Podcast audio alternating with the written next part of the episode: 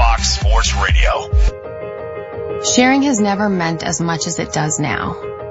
We share the things we love most in life for the world to see.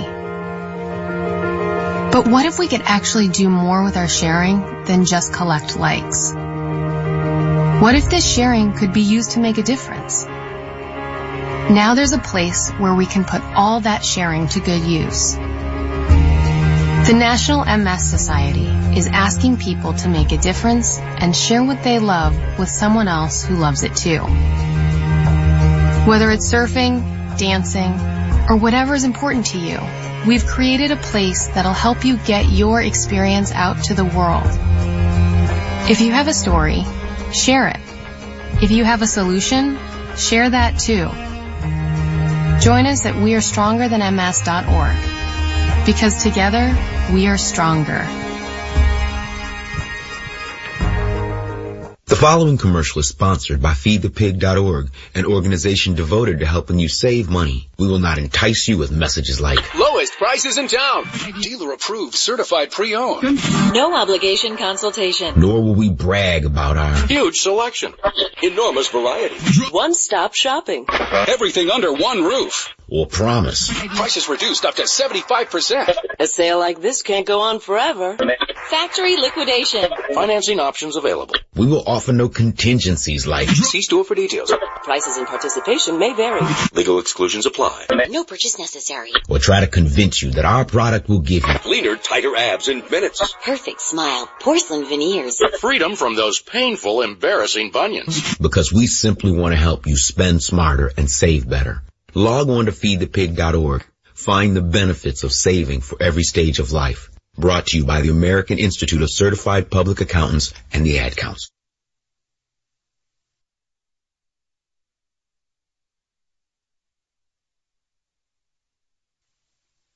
Harken back a decade ago. It was the dawning of the Dan Patrick Show. Broadcasting from an attic in Milford, Connecticut, filled with cats. And I see a cat paw. Danettes. Plugging things in, unplugging things, following wires. And multiple fire hazards. Man, this is dangerous. But as time does, time moved forward. Things were said. Logan Thomas was going to be the star. Things no one was proud of, but will live on forever in the annals of Dan Patrick Show history. Damn, I knew this was a bad idea. Be a part of that history. You want to be part of a winner. Download the Dan Patrick Show app today and hear anything that you've missed.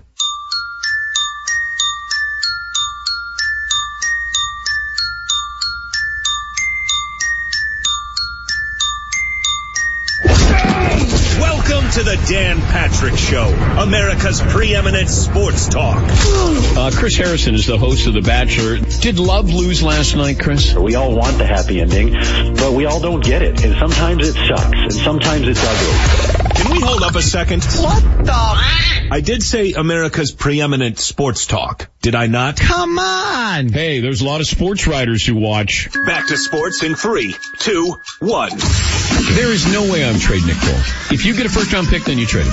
But a second round pick, I wouldn't do it. It's costing you $9 million. I think what Dan's saying is Nick Foles is far more valuable than Ari's proclamations of love. A man not worth all the headache. Broadcasting from the Mercedes AMG Man Cave. Love you, Dan. It's Dan Patrick. Ah, welcome to the program. It's hour one on this Wednesday. Morale is high. Got breakfast being served to us. Boys on the grill. We got the griddle out there. You don't bring out the griddle that often. Usually it's the Traeger grill. Got flapjacks there, sausage, bacon, eggs. Can you smell it? We're waiting for a nor'easter. We thought we would have snow. We'd be snowed in. We'd have snow beers later today, some wings, and we still may have that. But, uh, Paulie's keeping an eye on the nor'easter. Yes, Paul. We got an inch of snow overnight and then it melted this morning. That's not a nor'easter. I don't think. That's a dusting is what that is. But uh, we'll keep an eye on that because some of the Danettes may be staying close to home, close to the man cave home, that is. McLovin, are you uh, staying overnight? It depends on what happens in the next few hours. I mean, right now it looks, I could practically get a suntan. That's not true. The, the sun's That's because I don't tan. But, but, it's, I mean, it's very deceiving right now. It's Yeah. nine o'clock Eastern. You're telling me at 11 o'clock there's going to be six inches on the ground? Well, I don't know. I, I would check the uh, hourly forecast there, just so you guys are prepared. I know Fritzy planning on staying overnight, Seton staying overnight. Is it good to taunt Mother Nature like that? Say, oh, I could go to the beach right now. Where, where's this big snowstorm? Yeah, Paulie. If there's a 10% chance of a dusting of snow, Frisky will stay overnight in a hotel room, if you know what I mean. I mean, he uses any excuse to spend the night by himself, away It's from nice the to relax and have your privacy and you have your Chinese he has food. three days worth of clothes packed. Got a nice little desk. You set up your laptop. You got the, the You got, your, on. you got your media guides. I got my media guides. That's still my A favorite. very heavy bag. Yeah, that, that you don't need, most of this stuff is online, but Fritzy has this bag and all it is is media guides. Because I've written like numbers into the books and I haven't transferred them like normal people would into like the computer. Uh, all right, so uh, we're waiting for our nor'easter. Welcome to the program. We say good morning to our radio partners around the country, numbering 316, DirecTV's audience network, channel 239. They carry all three hours, all 11 cameras with all four Danettes, yours truly, and the NBC Sports Network as well.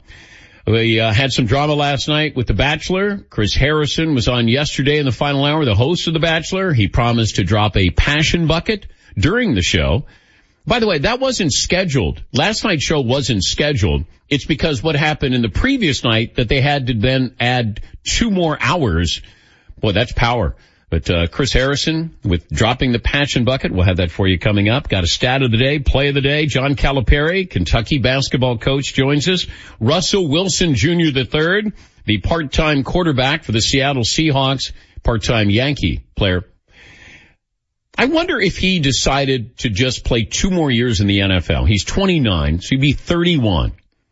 And I think his contract's for two more years. And just said, let me give baseball a try. You know, maybe his wife says, hey, no more hits, you know, let, let how about baseball? Try baseball. But you got a window there. Now, you're going to be turning down a lot of money. That, that's part of the equation here. But, you know, Tebow's 30. I think Jordan was 30 when he tried it. But Russell Wilson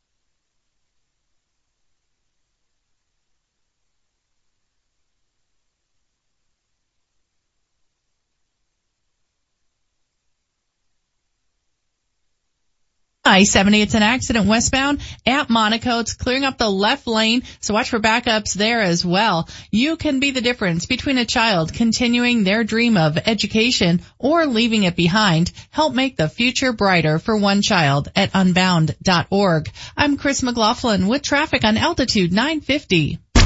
Altitude 950, Denver's all sports station. Now, back to Vic Lombardi. Bounce pass high left side to Gary Harris. Harris on the elbow over to Jokic, guarded by the point guard Smith. He starts backing him down, spins baseline, floaters on the way. That one's no good. Rebound down to Jokic, put it back up and got fouled. And at the 721 mark of the third quarter, Nikola Jokic has his first bucket of the night. Yeah. One of the reasons why you guys have to listen to my hot take here momentarily. Nuggets lose last night in Dallas 118-107. Avs lose last night in Chicago 2-1 overtime. They do get a point out of that. On the text line 30933, if you have any text, comments, questions, opinions for Coach Bednar, he'll join us here in about 14 minutes. Uh, quote, it's fair to be critical of Rantanen for letting Forsberg skate by on Sunday, even on MacKinnon for losing Toews last night. Be critical of players the way you do with the Nuggets. Trust me, we will be. Don't worry about it. We all have our hot takes. HW is going to jump on the ads here momentarily. It's okay. Wait a You'll minute. get yours. So hockey guys at it. Us talking about how in the hell do you give up a goal in nine seconds? Yeah, is that's not, not taking critical. people to task. Yeah, I, whatever. Whatever. Uh, today you should be critical of Nathan MacKinnon. He was out of position in overtime and was beat on the winning goal. Well, you know, did you hear from Coach Bednar after the game? We're not checking. Those are the words he, we're not checking. We got our top guys out there and they're looking to score and they're not checking. He said it himself. We'll talk to him again in now 13 minutes to get the latest. You want me to count down every minute? what do you want me to do? What do you want me to do, hockey guy? We will be 12 minutes away here momentarily. At some point, we'll start talking to him. We've turned into that couple, Vic, because you can read my you can read my facial expressions of that's exactly what I found funny was the, Yeah. the countdown. Piping hot take. I am the greatest. Because I spit hot fire. Altitude 950, Denver's all sports station and the Vic Lombardi Show present Piping Hot Takes.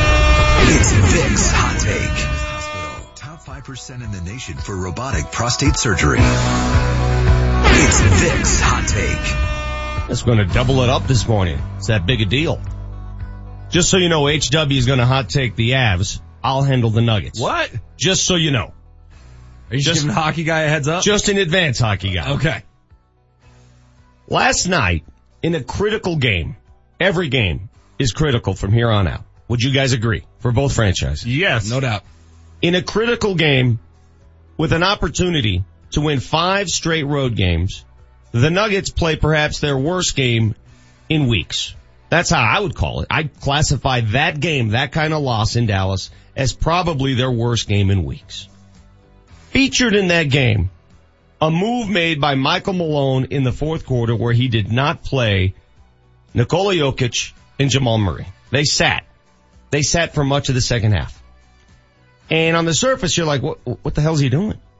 Do you not want to win? I watched the whole game. I watched it unfold. I've watched the last four games now that Paul Millsap's been back. What is going on with the Joker? The month of February, he dominated. It was a week and a half ago, Michael Malone, after a game, called Nikola Jokic an MVP candidate. He was that good. I remember that press conference. I think you guys do. He called him an MVP candidate. He almost averaged a triple double for the month of February. Here comes Paul Millsap and Nikola Jokic suddenly doesn't look close to the same player again. Last night, four points, zero points in the first, two air balls in the game. Don't remember him shooting two air balls before. Finishes two of nine. Jamal Murray, two of eight, zero assists out of your point guard, six points. By those numbers alone, if somebody said, I'm, I'm going to bench these guys down the stretch, I have no problem with it. The numbers dictate it. I get it. I get it. It's all about, well, you're sending a message. What message? What message? That you, you gotta play? You gotta earn your playing time? You gotta earn your keep? Is that the message? You guys know how I work with this stuff. Unless you're Michael Jordan, unless you're a true all-star, unless you're bona fide, you gotta earn your time. I don't care. There's nobody on this team good enough to just roll it out there and, and go through the motions. I don't care who you are. Earn your time. Neither of those players earned their time last night. And here's what we're not privy to. See, and I know I'm going to get a lot of people say, Vic, what are you talking about? Jokic makes everybody else better just being on the court. Okay. That's fine. I, I buy that. But what is it with his inability to get into his offensive game with Millsap lined up next? It's not like Millsap is a ball stopper. It's not like Paul Millsap abandons the ball on the block. Give me the ball. ISO one on one. He's not Carmelo Anthony. Not even close to that. He fits in, but for some reason, Jokic defers when Millsap is in the lineup. I don't understand it. And this is something we'll never know. What is being told to these guys at halftime? According to Coach Malone at halftime, they discussed don't give up threes. Guess what? They came out of the third and gave up threes. What is going on at practice? What are these guys being told? You don't think Michael Malone is telling Nikola Jokic, dude, play your game. Play your game. Well, he hasn't been playing his game. He didn't play it last night. I have no problems. None. Benching two of your best players. You lost the game? That hurts. Did you send a message? Yes. Were you going to win the game if they were in it? Probably not. So what's the difference? Come out and play and make up for it tonight. Next hot take. It's HW's hot take. Seven of eight seems to be a theme for the Avalanche. They get seven of eight points on the homestand and they've gotten points in seven of their last eight games. Three of those though have been overtime losses to Edmonton back on the 22nd and then of course the last two to Nashville and Chicago. Hey, I know it's great to get a point, but it's also a little field day to always say, well, we got a, we got a point. No, last night in overtime, when you need to come out and win that game, you don't even touch the puck. Nine seconds in, Chicago gets the goal. I understand it's a great line. I understand it's a great goal. I understand it's a group of guys that have multiple Stanley Cup championships. But last night was frustrating when the Avalanche couldn't even touch the puck in overtime because guess what? While getting a point against a team like Nashville is good, you should probably get two points against a team like Chicago. Not the end of the world, still tied with LA in the wild card standings. Huge game in Columbus on Thursday night. But I'll be honest, it was frustrating after a tough Nuggets loss to see the Avs get it to OT, think they're gonna win it at OT or win it in a shootout, and next thing you know, nine seconds in, Chicago smacked you in the face and it's over and you don't even get a chance to win it in OT. Two games in a row, the Avalanche have lost very quickly in that extra period. We can debate all we want the fairness of that format in overtime, but the reality is those are the rules. They've gotten two points in the last two games. I would have liked to see three, even four. Now you gotta go seize it. Get two in Columbus before a bad Arizona team comes here on Saturday. Not sugarcoating it. Wish the Avs had gotten two points last night. Bring the heat, Winchester. It's Manchester's hot take. I like to uh, pick on the Denver Post, you know, when they have headlines where they use the wrong version of words or when they just forget to put part of the headline or whatever. Here's one that made me chuckle today and it actually is correct and I'm not picking on their editors. It was the content that made me chuckle. All the Buffs need is to run the table. That's it. That's all they gotta do. They gotta go to Vegas and win four straight games in the Pac-12 tournament and they'll be dancing. Now, you guys know, and you, you, you've, you've argued with me about Tad Boyle, and I didn't like his rant, and I didn't like the fact that now he's complaining because his team is mediocre.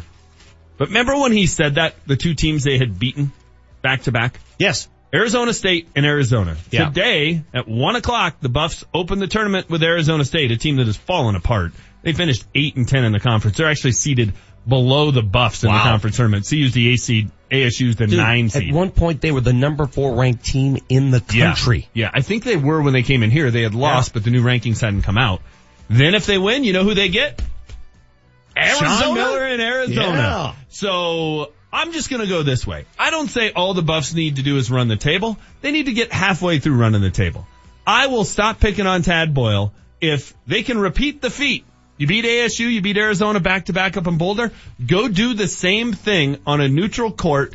Then I'll listen to your complaining about how other people cheat. Otherwise, I don't want to hear it. If you lose today and finish 16 and 15, 8 and 11 in conference, you're just complaining because your team is mediocre. Oh, that- That's that- your complaint. You, you're not allowed. You're, you're not allowed to complain about cheaters because your team's not going to the dances. Did you complain about cheaters when you were going to the dance? Huh. Okay. No, you didn't. And now that you're not going to the dance, you're complain, complaining about cheaters. That's, you know what it is? That would Here- be here's like- what it is. No, here, here's the example. It's the guy who doesn't tell you he's injured when he goes and has a good game. Uh-huh. And then when he plays like crap, he now wants to tell you about his injury. Don't. Either tell me you're hurt or tell me, It's- or don't tell me It would all. be like the guy who got shot at and saying, "Oh, I'm not going to turn that dude in because he didn't hit me." But if I got hit with a bullet, then I'd turn him in. No, that's a bad analogy. I like that so analogy it, a you know, it's finding the excuse when things aren't going well, and not finding the excuse when things are going fine. And I'm I, I, I'm frustrated with this team. They're the epitome of mediocrity. So I'm giving them I'm giving them a free pass. The Denver Post says they have to win have to win four in a row. I'm just saying two. Go prove it. want you to listen to Michael Malone as we go to break here. Uh, again, we're going to talk to Jared Bednar now in three minutes. Three plus. we got a break. I want you to listen to Coach Malone and I want, I want to reference this when I say why he decided that he was going to bench two of his better players for the fourth quarter. Cut six, if you don't mind. Cut six to the break. Listen to this, chew on this, remember this. We'll discuss when we come back. Jared Bednar on the other side, 30933. If you have a question or comment for the Avs head coach, that's coming up. Here's Michael Malone on Altitude 950. find a group of guys that want to play. And right now, uh, what we're playing for isn't one individual. Uh, what we're playing for is a collective goal that we talked about back in September in Boulder, Colorado. And uh, obviously, each guy that is called upon to play as a starter or off of the bench has a responsibility to the man next to him to go out there and give it his all. And uh, right now, if you're not going to go out there and give it your all, you're not going to play. Piping Hot Takes has been brought to you by Porter Adventist Hospital. Top 5% in the nation for robotic prostate surgery. Here's what's in play on Altitude 950. Mammoth Lacrosse returns to the Loud House Saturday at 7 p.m. for Military Appreciation Night. Tickets start at just $10 and can be purchased at altitudetickets.com. Nick Backridge here from Suss Buick GMC. We know you can buy a car or truck anywhere. We all pay the same price for new vehicles. But at Suss Buick GMC, the difference is the people. No loud screaming out low payments with misleading and confusing disclaimers and fees. At Suss, we don't have any fees, just the price plus tax, that's it. Those are the numbers. Suss Buick GMC selling new Buicks and GMCs and the best pre-owned selection around. Real people, real prices, go figure. Suss Buick GMC on Havana, Mississippi. Visit us at suss.net. Hey, it's Josh Dover here, and I'm going to tell you how to get a career in under a year. And not just any old job. I mean real opportunity to train for relevant, in-demand careers right now. Now more than ever, careers in media platforms are booming, like social media, YouTube, on-air talent, video and audio editing, production, camera, and control room operations. Or maybe you're like me and love sports. Do something more than just watching. Make it a career in areas like play-by-play, sports commentating, sports live broadcast, even host your own show. That's what the Colorado Media School has done for more than 30 years, dedicating themselves to placing more people in rewarding media careers. That's what they did for me. Now is the time. Call them up, tell them Josh Dover sent you, and get an orientation just for calling. Don't wait. Call now, make that appointment, and get that career in under a year started today. Train in just months without decades of debt. Flexible hours and financial aid for those who qualify. Call the Colorado Media School right now. 303-937-7070. 303-937-7070. When friends and family come to visit, do what I do and take the short drive up the hill to Central City. It's only 30 minutes from the west side of town via I-70 and the Central City Casino Parkway. Central City offers everything your fun-seeking group desires. Hotels, dining, bars open 24-7, a craft brewery, and live casino action day or night. Central City isn't the big box, corporate-owned casino experience. It's Colorado owned and operated, rich in history. Bring your friends and family, cruise I-70 to the Parkway, and take the four lanes to fun. Did you know Colorado has some of the highest indoor radiation levels in the world? It's radon. Radon. And like any other radiation, it causes cancer. Realtors, business owners, and property managers should know it's best to test with ACE Radon. Hi, I'm Jeff Gord, the owner of Ace Radon. If you're the one responsible for people's safety on your property, you're taking a risk not testing for radon, a known cause of cancer. We can test and analyze your property, and we can help you design and install the correct system to mitigate a problem. For construction contractors, my expert team at ACE is a great resource for indoor air quality consulting before you begin construction or remodel projects. Race to Ace Radon today. Test, mitigate if necessary, and purify the indoor air. Fixing a radon problem is highly specialized, and it's all Ace Radon has done in Colorado for over 30 years. Race to aceradon.com. You know Brakes Plus are the brake experts. Come experience the plus. From batteries to fluid flushes, even engine diagnostics, we do it all. Survive the winter drive with these savings. Mention this ad for $25 off brake pads or shoes. Plus, we offer a free shuttle to work or home.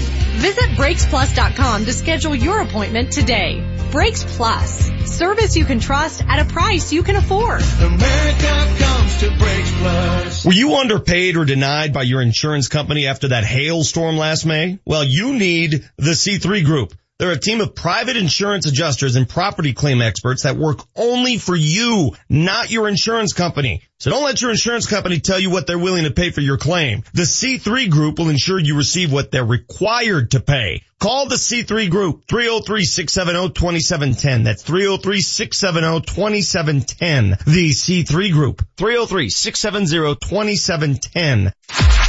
The Altitude 950 traffic update. Presented by Ace Radon. Traffic is at a crawl westbound I-70 between Pena Boulevard and Monaco where there is a crash clearing off the left and center lanes. Traffic is brought to you by Compassion International. Slowing on to southbound 225 coming off I-70 from an earlier crash at Colfax. All lanes have been reopened. Every child is full of potential, but poverty will steal that potential from a child. You can change that when you become a Compassion sponsor. Go to compassion.com slash radio to sponsor a child now. I'm Chris McLaughlin with traffic on Altitude 950. Altitude 950, Denver's all sports station. Text us at 30933 to join the show. Exit far side into the circle. Centering pass comes to MacKinnon. Shoots and scores! Nathan MacKinnon rips it home on the near side inside the post. It's a power play goal, and the Avs have tied the game at one. Avs tied up. Game goes to overtime. Nine seconds later, 2-1 Blackhawks. Let's go to the hotline. Welcome in the head coach of your Colorado Avalanche, Jared Bednar. Coach, um, I, I can speak for many fans. Getting a point, obviously you salvage something, but as the head coach, you walk away unsatisfied. Is that a fair assessment? Yeah, I think it is. You know, we we did we didn't have a great start to the game, so right away, like at this time of the year, we're looking for a, a complete game, and I felt like at home we were we were playing those, and so a little bit of a slow start. Varley was good for us in the first period, and, and to be honest, they they caught a bit of a break on a puck they threw, and that hit our skate and, and went in past Varley, and then we come away in the second period and I thought we were firing on all cylinders and playing really well and and dictating the play and you know lots of shots and chances on goal. And we were able to you know the the game ends up tied at the end of regulation. And you know I just think that uh overtime we got to be better prepared to check the puck back. Like when when when they get possession of it, I just thought that we were a little bit uh nonchalant in defending the the the opening play to the overtime. and It ends up in the back of our net, so it's a little bit disappointing because we're in a position where I feel like we can steal the two points on the road. And, and therein lies the problem with three on three hockey at times. Um, it turns into a skills competition and you forget it's actual hockey. You have to be physical. And, uh, that's what it's looked like the last couple games. Guys just are looking on the offensive end and just forgetting that this is still a hockey game that you need to play. It's hard to get that point across sometimes that you learned the hard way last night.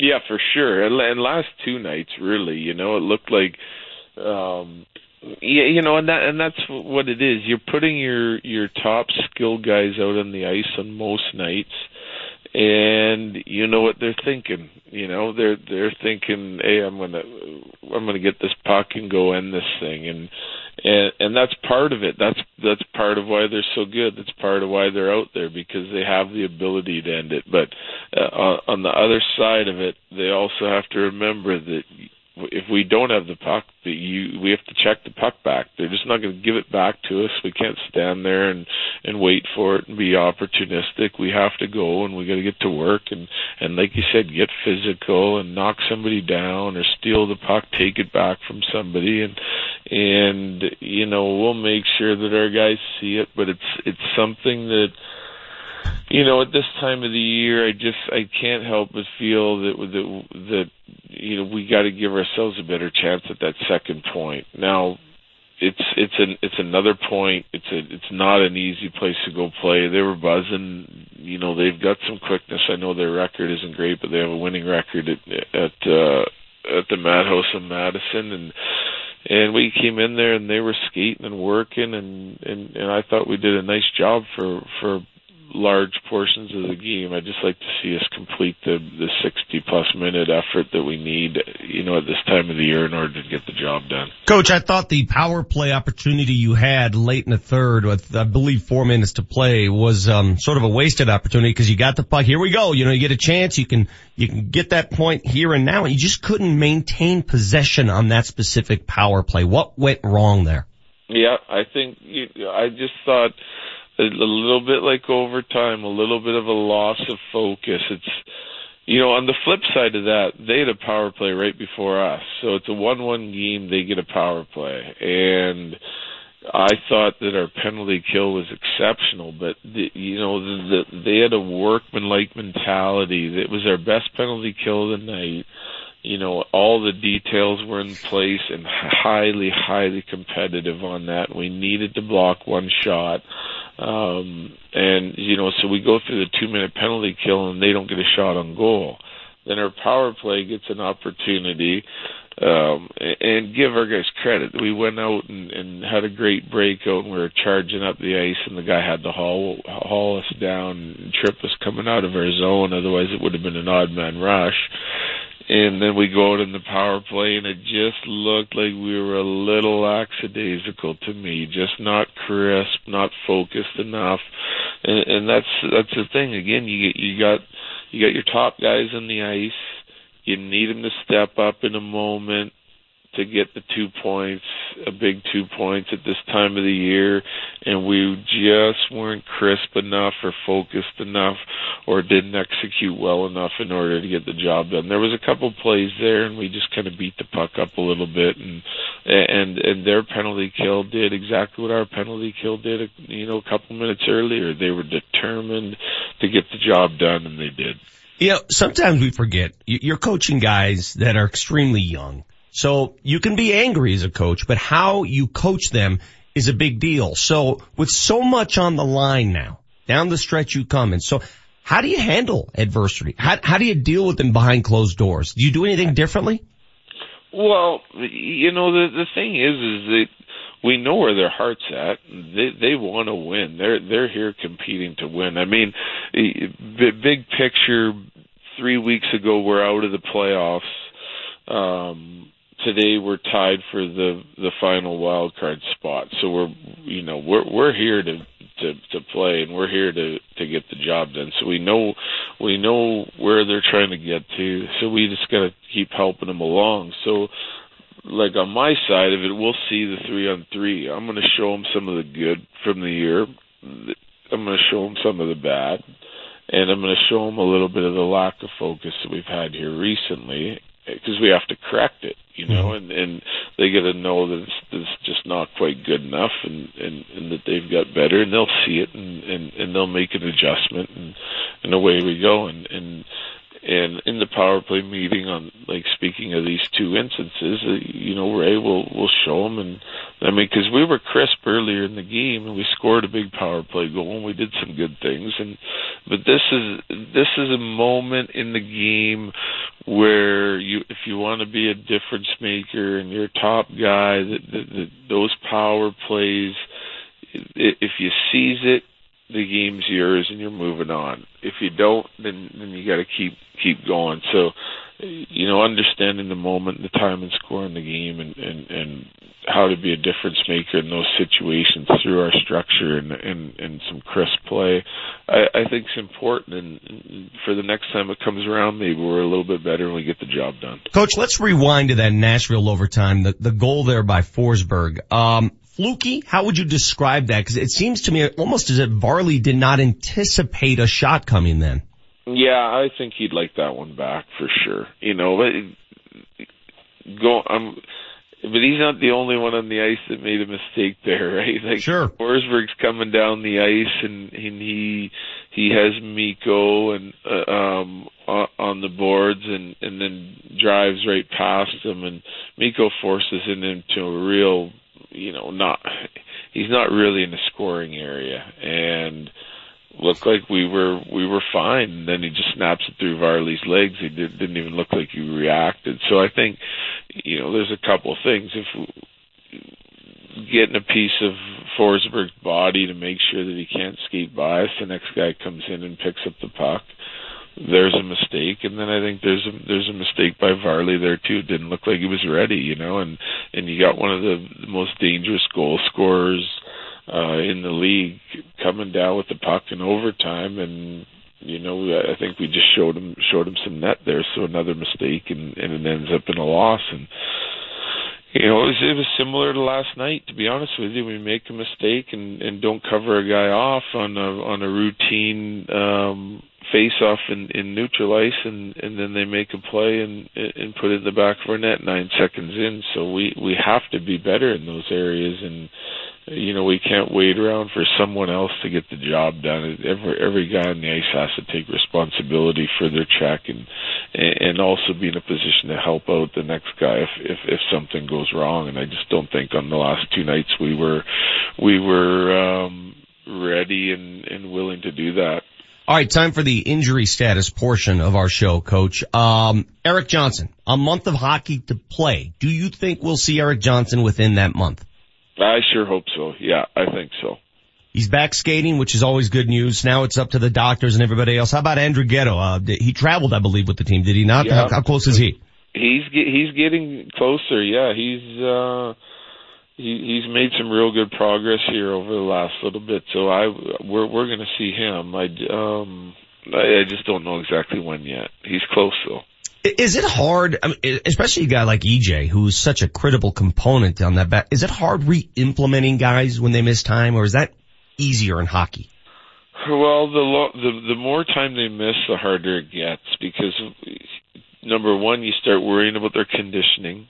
Um, being in game shape and, and and able to skate and then still take body and fight through checks because what these guys do on some of these injuries they're out skating all the time but they can't take contact and then that's a completely different animal when you when you when you get back and people start leaning on you and hitting you you, you get exhausted in a hurry. So there's different type of conditioning there um, and then if they're out too long, you were it takes them a little while to get back up into like reading the play. Everything starts happening real fast for them on the ice once you've been out for a while. So if it's just a week or two, usually that's not an issue. Um, you start pushing three, four weeks on some of those injuries, you, the, the games just happen real fast for the guys when they come back. And it just takes them a, a handful of games. But you know, this time of the year, it's crucial because one mistake's the difference in the hockey game, or could be the difference in the hockey game, and you can't, you know, live through too many of those mistakes if the game's happening fast for someone. So you gotta, you gotta be careful when you're bringing these guys back. The road trip continues tomorrow night in Columbus. Uh, Jackets have won two in a row. Uh, how would you characterize that team? How do you beat that team? That's a hard working team. They're, they're, they're a desperate hockey team. They're in the exact same position as we are. Um, you know, they're fighting for their playoff lives. They're a good home team this is gonna this is gonna be they just they just uh beat up on uh, Vegas last night. I got to see some of the game and and their work and their competitive group and so we're gonna have to match their competitiveness number one and um you know that's that that's that's a big key for tomorrow especially coming into this building.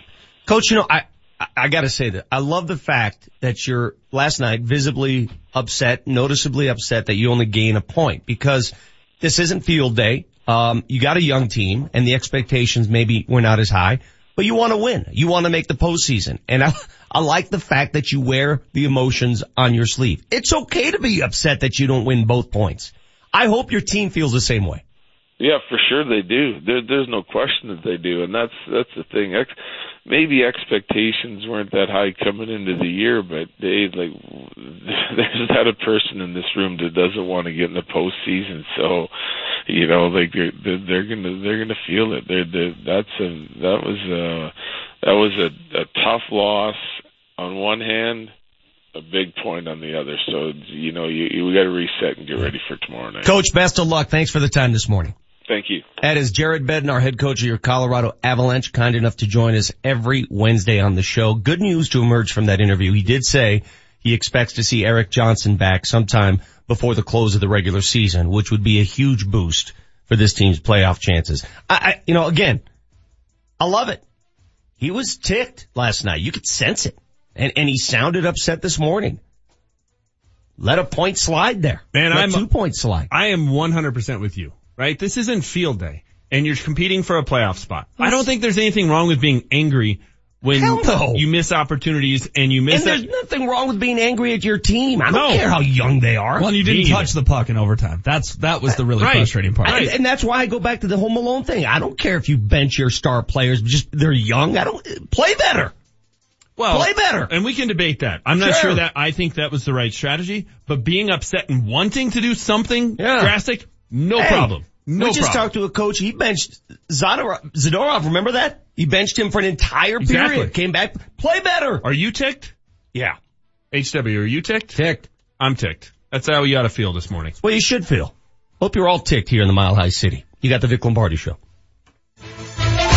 Do you have a hankering for some real, authentic, quality Colorado Mexican food? Make your way down to Real de Minas. Experience the ambiance and taste of Mexico with their meals prepared from the freshest of ingredients. And when you're in the mood to unwind, the happy hours at Real de Minas will help. Live music, karaoke, and delicious, authentic Mexican food. It's Real de Minas with four convenient locations. Find the location closest to you and drool over their online menu at Most of the year, my bad credit means I can't get it. But this is tax season, and it's time I got a new ride. So I'm taking my tax refund to Grand Valley Auto, where they say bad credit, don't sweat it. At Grand Valley Auto, they've got hundreds of quality pre-owned vehicles to choose from. Amazing deals, 17 years reputable experience, a full service department, and a free oil change if you mention this commercial. Tax time is car buying time at Grand Valley Auto on West Colfax near Wadsworth and Lakewood. GVALakewood.com. Construction season is in full swing and Brannan Sand and Gravel is ready and able to hire now. Paid training starts as soon as pre-employment is complete. So plan on attending the hiring event Saturday, March 10th from 9 to 3 at Brannan Sand and Gravel at 5880 LaPan Street in Denver. Brannan has endless opportunities for all levels and will be performing on-site interviews and making immediate job offers. All offers are contingent on background check, drug screening, and physical. So make plans to attend the huge hiring event at Brannan Sand and Gravel Saturday, March 10th from 9 to 3 at 5880 LaPan Street in Denver. Altitude 950, home of the Avalanche. Last night, the Avalanche were on the ice. Here's the highlight of the game, brought to you by Xfinity. Get up to the minute scores and stats right on your TV with the sports app on Xfinity X1. Fires it ahead for King. Down the right wing of the Avalanche zone. Stares down Barry. Out in front for Saves the shot. Score. Nine seconds into overtime. The Chicago Blackhawks keep the Avalanche 2-1. The highlight of the game. Brought to you by Xfinity. We're here in the shop at Farland Classic Restoration in Englewood. Here's the owner, Jack Farland. Jack, you guys win some serious car awards. What's what's the latest? Well, we finished a 1961 Ferrari convertible that won a platinum award at Cavallino in Florida. It also won an award for the best restoration in the show. That's kind of like the Oscars for classic Ferraris, isn't it? That's pretty much it exactly. Our restorations do very well at places like Pebble Beach and Amelia Island. So all those other major shows in this serious car collector world. That's impressive. Um, how long has the shop been around? We've been in business for 27 years, so we've been here a while, and our guys are really the best around. If I look around, I'm seeing Porsches, Ferraris, Mercedes, and some really impressive muscle cars. We work on many different investment level classics. We do everything under one roof. And you have a showroom with classics for sale? Yes, that's right. Look under Cars for Sale at farlandcars.com or on Facebook under Farland Classic Restoration. Denver's real estate market is booming, and you may be able to cash in with an investment in yourself and your career. Axiom Academy will train you to be a successful, in-demand, certified home inspector. You could earn upwards of $85,000 a year part-time. Visit learnwiththeacademy.com to find out how an investment in yourself can pay off in the booming Denver real estate market. That's learnwiththeacademy.com. Doug Moe. You know, a fun-loving guy that produced winning basketball that was fun to be a part of. The Nuggets all-time winningest coach. There will never ever be another Doug Moe in the NBA. He put himself right at the level of everybody else. Even though he would rip on you, he would joke about himself. We were on common ground. He was a character. He was our character and people got it. Moe, the life and times of the Nuggets one-of-a-kind coach. He just seems to be so free and the rest of us are all hung up and worried about all the little things. Premiering Sunday, March 11th at 6 p.m. on Altitude TV. I wish I could be like him. The Altitude 950 traffic update. Very slow traffic at this point, westbound I-70 between Tower Road and Monaco where there's an accident. At one point only that far right lane was getting by causing that delay. Traffic is brought to you by Compassion International. Southbound 225 running slow coming off I-70 down to Colfax from an earlier crash. Southbound I-25 heavy Broadway to Hampden. Every child is full of potential, but poverty will steal that potential from a child. You can change that when you become a Compassion sponsor. Go to compassion.com slash radio to sponsor a child now. I'm Chris McLaughlin with traffic on Altitude 950. Altitude 950, Denver's all sports station. Now, back to Vic Lombardi. But you want to win. You want to make the postseason. And I, I like the fact that you wear the emotions on your sleeve. It's okay to be upset that you don't win both points. I hope your team feels the same way. Yeah, for sure they do. There, there's no question that they do, and that's that's the thing. Ex- maybe expectations weren't that high coming into the year, but they like there's not a person in this room that doesn't want to get in the postseason. So, you know, like they're they're, gonna they're gonna feel it. They're, they're that's a that was a that was a, a tough loss. Jared Bednar, no punches pulled. Thank you very much, coach. The text line hot and heavy as well. Um, 8928. I love that Bednar is pissed. Love that you guys are pissed. We're the, we're beyond field day and that's a great thing. Avs are ticked because Mac blew his coverage and Rantanen played Matador on Sunday. Call him out. I'm sure you'll rip me again now. You know we're having fun with the hockey guy. You know we are. Why do I come on here on Mondays during football season and rant and rave when the Broncos lose? There's two reasons. One, cause I care. Cause I'm a fan. I've been a fan since I can remember, right? Like and, I had an and, or- orange, your season ticket holder. orange and blue hat on me as an infant. The other reason is they've established expectations. Yeah. So you're disappointed and disappointment leads to being ticked. Why am I, why was I ticked after the Rockies went down to Arizona and lost in the wild card game? Because I had expectations for that team. Sure. They're good. They, they, they have a lot of talent.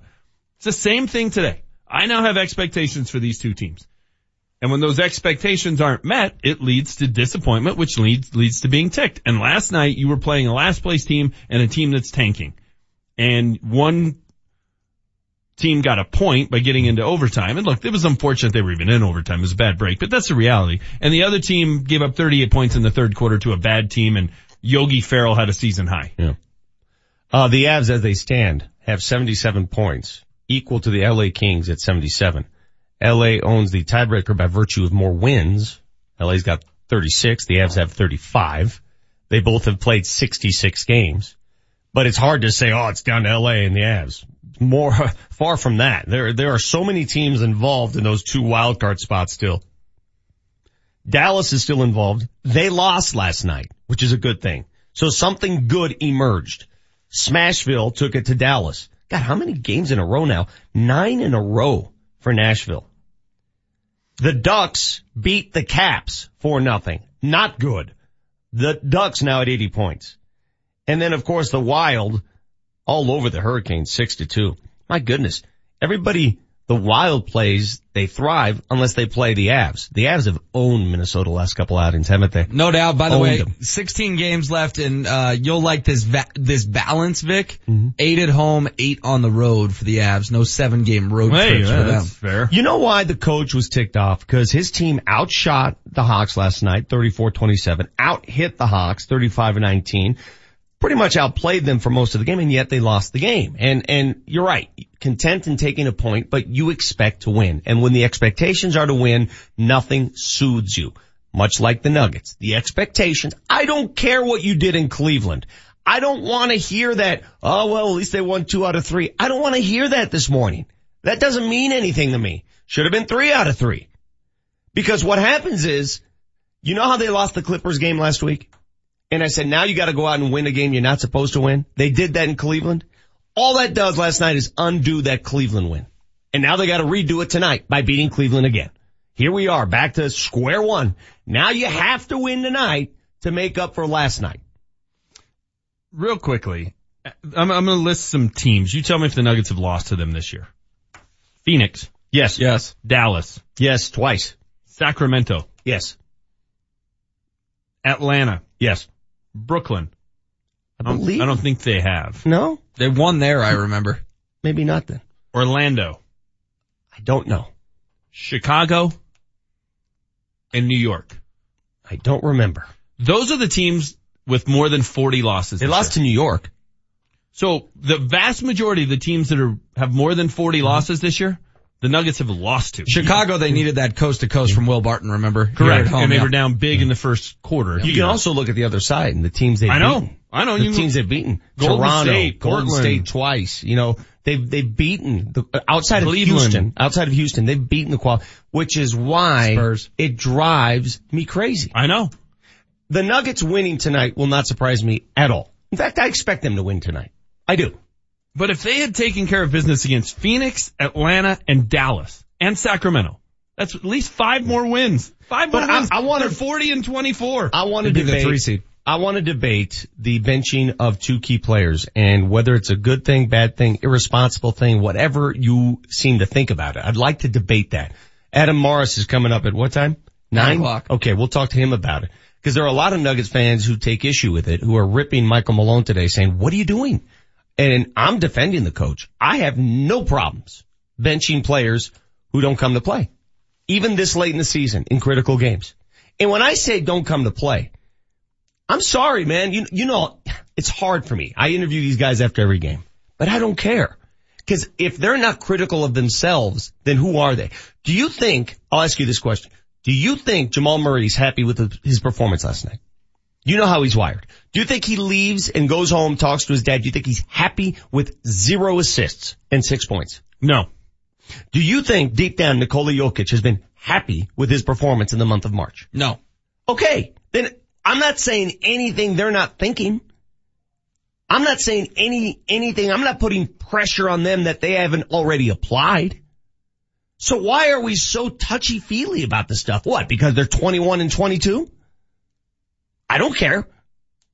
I, I'm not touchy feely about it. I have no problem in terms of like, oh, this might hurt their feelings. I do think it's a little bit of a gamble of, you know, does it cause a riff? Maybe. I, I we don't know. Um, I don't have any problem with that. Here's the thing though. To me, when you're down 11 after three and you're playing a bad basketball team, Yeah. are you out of the game? No, you're never out of the game until the final two minutes double digits. Okay, so the, to me, the coaching decision at that point should be Mm-hmm. what, and this is a terrible phrase that I hate when it comes to quarterbacks, but what lineup gives us the best chance to win here? Well, let's let the coach answer that. Let's let, coming up after the top of the hour, we'll hear from Coach Malone.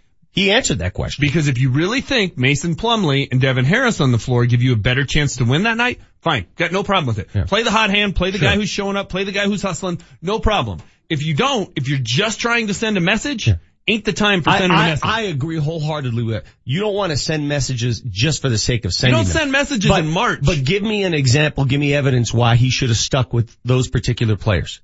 They I don't know, the nothing. previous 65 games? Well, I- I look at the last, I look at the last 20 minutes. What are you doing? What, what, what are you doing? Fair. Fair. But give me evidence Mason Plumlee and Devin Harris based on that game. We're going to That's turn also things fair. around. Top of the hour. You got the Vic Lombardi show. Altitude 950, Denver's all sports station. Coming up tonight, the Nuggets are back at Pepsi Center to take on LeBron James and the Cleveland Cavaliers. Tip-offs at 8.30 with the pregame show getting away at 8.05. Jason Kosminski, the radio voice of the Nuggets, will be on the call. KKSE, Parker, Denver, home of the Avalanche. Nathan MacKinnon. Home of the Nuggets. Money again dials it up a deep one. And the playoff push. And here we go. Denver's all sports station. Altitude 950. Now, back to Vic Lombardi. Well, uh, effort is a big part of it. Uh, I give the guys that were in there in the fourth quarter uh, a lot of credit because they went out there and played hard. Malik Beasley, Will Barton, Devin Harris, Trey Lyles, Mason Plumlee, those guys went out there and competed and, uh, and were able to get some stops and, and cut it to I think maybe five a few times. But um, the breakdowns were um, not understanding who you're guarding, being disciplined in your closeouts, running shooters off the line. obviously, uh, Yogi Ferrell destroyed us. Yogi Ferrell had a season high 24 points. Who guarded Yogi Ferrell last night? I'm guessing Jamal Murray. Dirk Nowitzki, the corpse that is Dirk Nowitzki, had five threes in the first half. Who was in charge of Dirk Nowitzki for most of the night? Nikola, the Joker. Do I need to write this out? Do, do I need proper penmanship to explain this to people? You know, here's where fantasy sports kills coaches, kills all of us. We look at their offensive production and say, oh, why is it? He's a walking triple double. Is it? Dude, the game is played on both ends. If you're not doing your part, if you're not responsible to do your part on the defensive end and it impacts your team, you're not playing. Why is Jokic guarding Dirk? I don't know. Wouldn't, wouldn't Paul Millsap be a better matchup there? Can, can't he move his feet a little bit better? Let me ask you this. Why, if, if Nikola Jokic at the age of 23 can't guard the, the corpse of Dirk Nowitzki, we got bigger Do you problems. think he's a good defensive player? It- again, if he can't guard Okay. a one, we know what Dirk does. One thing, he shoots. That's it. Okay, At this point. list the five best things Nikola Jokic does as a basketball player. Is defense in there? No, they're Okay. all offensive. So then put him on a, put him in a matchup where he's not going to kill you. If you list the five best things Paul Millsap does, is defense on there? Do you, do you want him guarding Dwight Powell, who killed him last night as well? Okay, well who was, who was guarding Dwight Powell? There's I mean, rotations that occur during the course of a game and you get, you know, pick and rolled and you go on to different players. The point is the coaches, we're not privy to the conversations at the bench, at halftime, before the game. You know, if, if guys are specifically told, what if I told you, and I don't know if this happened or not, I'm, I'm talking completely out of turn here, but what if I told you before the game, Michael Malone went up to both Murray and Jokic, said, guys, this game will come down to defending Yogi Ferrell, Dennis Smith Jr., and Dirk Nowitzki. Do not let them free on the three point line. It's up to you guys to make sure. Okay, coach. And they do nothing close to that. Nothing close. Then what? Then what do you do I- as a coach? Then I would agree with you. But, eh, eh, but here's all, here's the thing, and we don't know this, so we're, we're having to speculate. But you also have to be consistent, right? And I'm not trying to pick on anybody, but it's Yeah. just the example that comes to mind. How many times this year have we seen a, a, a box score that has Chandler two, Chandler Hmm. four? Does he get benched? No doubt. His offensive inefficiencies stand out. Does You're he get right. benched? You're right. But I got this on the text line. I'll read this. I'll read this. Uh, where did it go? Now I lost it. So while you're finding God, it, let me finish this. my point on that. If you're consistent about this, of hey, if you're not performing, I'm gonna go with somebody else, or if you don't follow the direction that we give you pregame or halftime or in-game adjustments, if you don't follow direction, then I'm gonna bench you. As long as that applies to everyone, got no problem with it. I'm fine with it. Here, here is the text. Uh, and I get this because I've heard this a lot this year and I don't entirely disagree. Quote, Coach Malone thought Will Barton turning the ball over was the best chance to win. That was the joke of a decision. Also goes on to say better bench Millsap too. Harris missed a lot of shots. Better bench him too. Again, That ties to my point. Is it apply to everybody? let me, let me just take a look at these box scores because everybody wants to look at the offensive. What was Devin Harris from three point line? Uh, Devin Harris was, uh, three of nine from the field I think he was one for five. and three point. He was, uh, one for five. Exactly right. So he was cranking him up too. hmm He also had three assists. Your starting point guard had zero. All right, three assists. They Uh, played basically the same amount of minutes. So should we? That's like a Tad Boyle parade. Three assists. We're excited. Okay. Uh, Nikola Jokic last night, 25 minutes, two of nine from the field. Uh, in the first half, where was that number? In the first half, zero of three, zero points. If you want to just talk offense, cause that's all everybody wants to talk about anymore is offensive numbers. So that's where I'll go. I'll stick to offensive numbers, everybody, cause I know how fantasy sports works. Uh, Will Barton last night is not your starting point guard. He led the team with seven assists. He had seven more assists than your starting point guard. Do you remember early in the year when Jokic had that game where he took like one shot in the first half? Yeah. It was very And early. they won the game. Was that before Millsap got hurt? No, Millsap was on the team. Yeah, he was in the Okay, he was rotation. playing. Yeah. Why is it that he's such a, that I don't know. Joker's such a different player I- with I- Millsap I- on the It's floor? maddening. It's maddening. I don't know. Because in the month of February, he averaged nearly a triple double. Since Millsap has returned, at no time in these four games has he attempted more than nine shots in a game. I don't understand that. Like how much different is it to play with Paul Millsap than to play with, I don't know, Trey Lyles or Wilson Chandler or whoever else might be on the floor? Like why is it so different? Well, dude, they're dangerously close right now because that's why it's so hard to Or coach Will Barton. young guys because you don't want to lose the room, right? You don't want to lose the room, which is critical. Yes. With a month and a half to play. Let me read a couple comments from last night's game and get your thoughts on this. We know why Michael Malone benched Murray and Jokic. We know why. He told us why. I will quote what he said. Right now, if you're not going to go out there and give it your all, you're not going to play. We don't owe anybody anything. What each player owes is to go out there and play as hard as you can. What do you think about that comment? We don't owe anybody anything. So was he calling out his star players? What do you think? I'm asking what do you think? Yeah, no, Do you have any problems with those comments?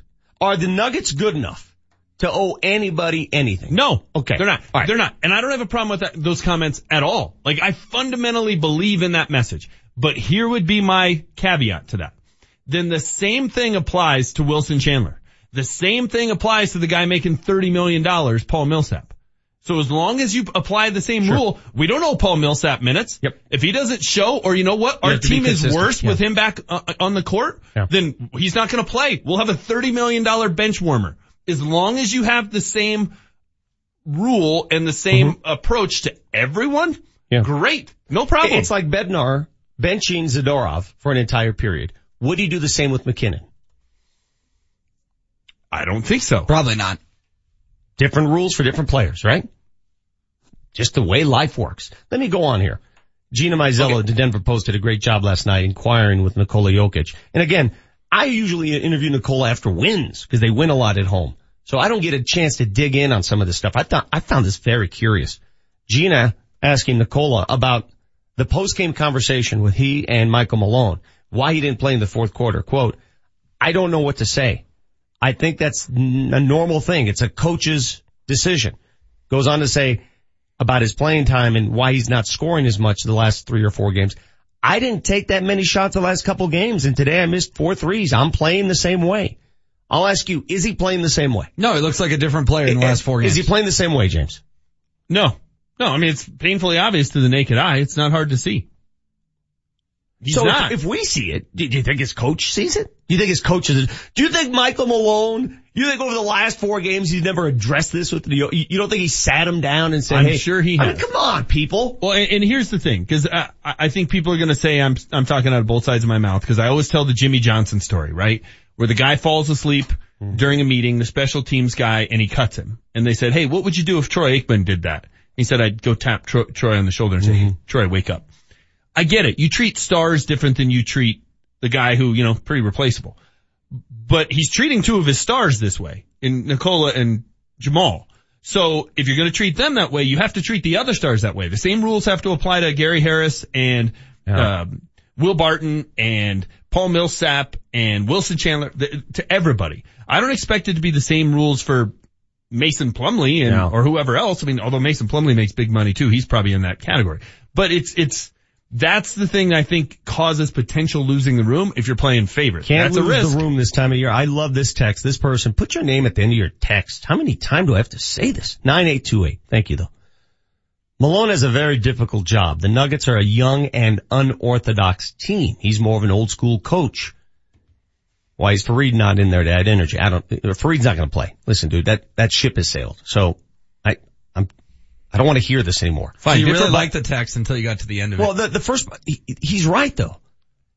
The Nuggets are very unorthodox. There aren't any teams out there that run their offense through their center. Those teams don't exist. Did you just burp? I didn't have to point it out. Thanks. well, the way you did it, you like put your hand at your mouth. I was trying not to make everybody in Denver know that I just did. I didn't Yes. know either. Only Vic pointed it out. Thanks, Vic. It's an unorthodox team. It's hard to coach unorthodox. it is a difficult job. Cause when Jokic isn't doing his thing, the offense is off kilter.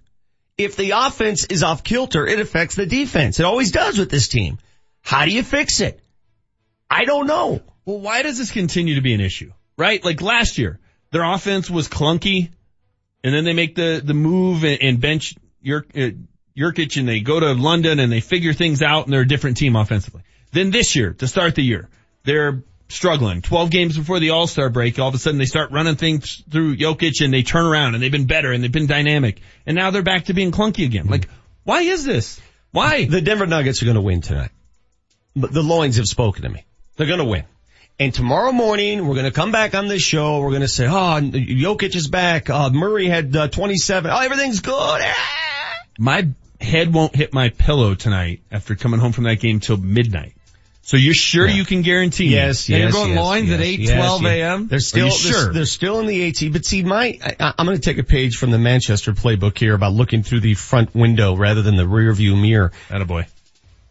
I, I don't want the eight seed or the seven seed.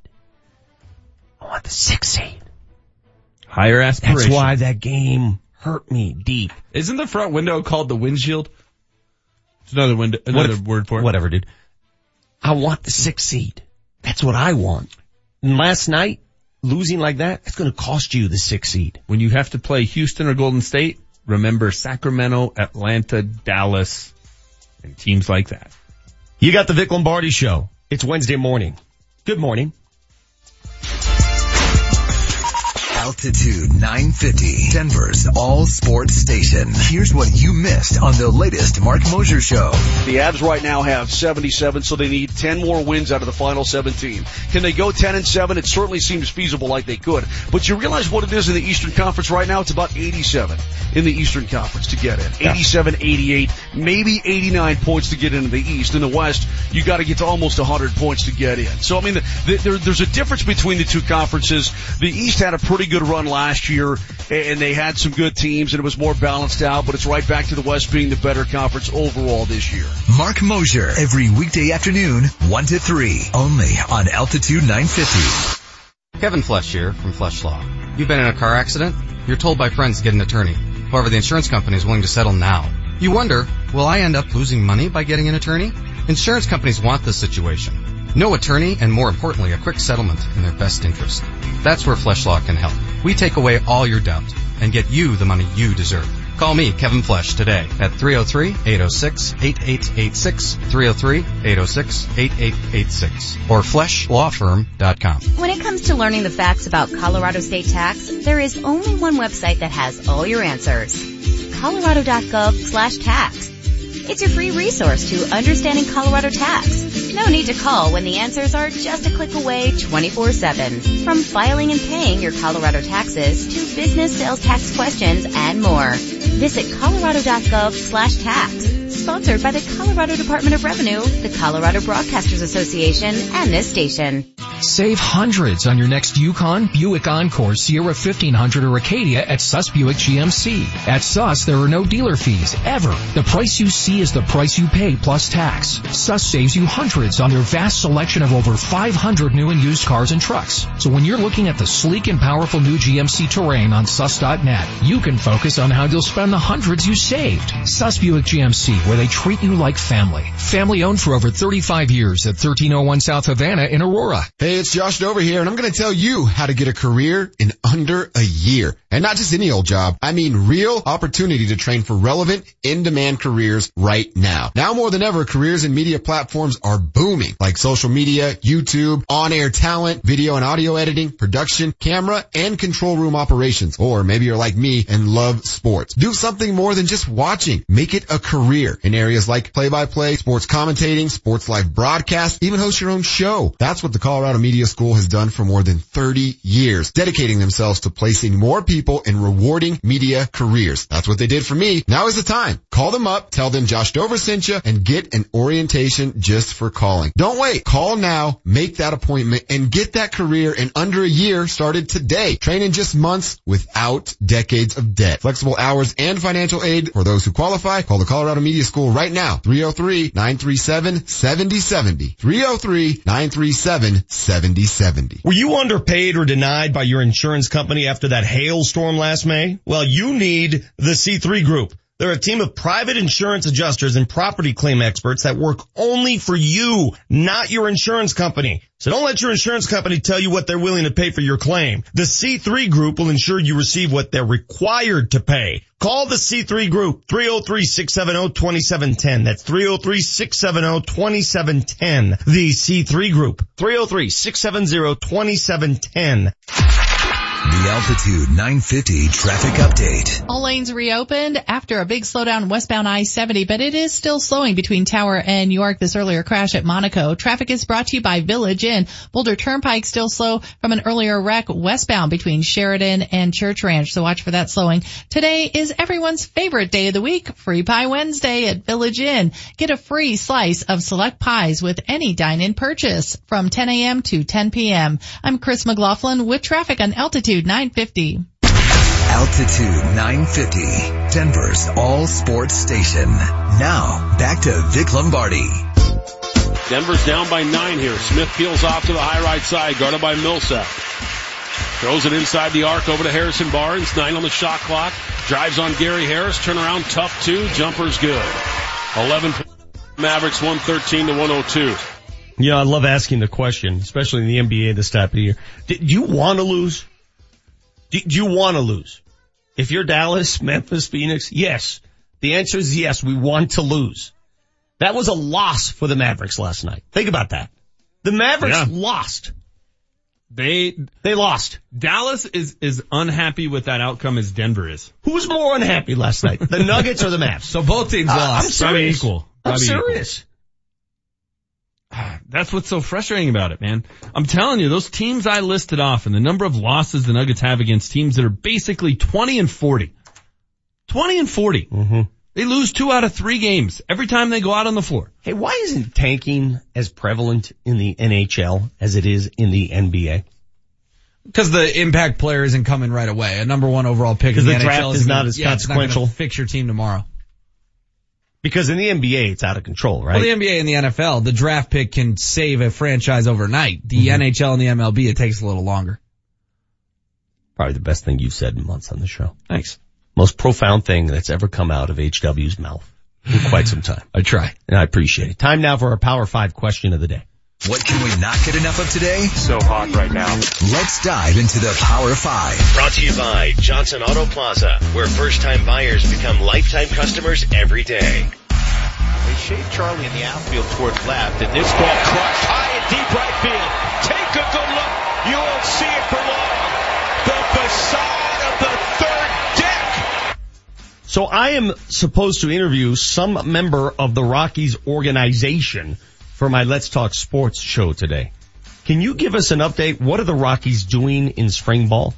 Well, they're getting their butts kicked, and Manchester is very worried about the uh, the state of Wait, the this is the same guy that says spring ball is unnecessary False. and a waste of time. Not what I said. I said, does it concern, doesn't concern you at all that they're the worst team in Fine. spring training? That That's sound you heard there was Charlie Blackmon batting leadoff. He will no longer bat leadoff. He's going to bat right in front of Nolan Arenado. In fact, he answered the question, where do you want to bat? Anywhere Arenado bats because it's going to make the two of them that much better. So the Power 5 question of the day is what? 30933 is the altitude 950 text line. Who do you want to see batting leadoff for the Rockies and why? More creative, the better. 30933. We've got a pair of Nuggets and Lakers tickets Friday, March 9th at 7 over at the Pepsi Center. A couple days away. Favorite, favorite texter getting tickets. So, uh, can I go with Charlie Blackmon? Since he's the best leadoff hitter in baseball, can he be my vote?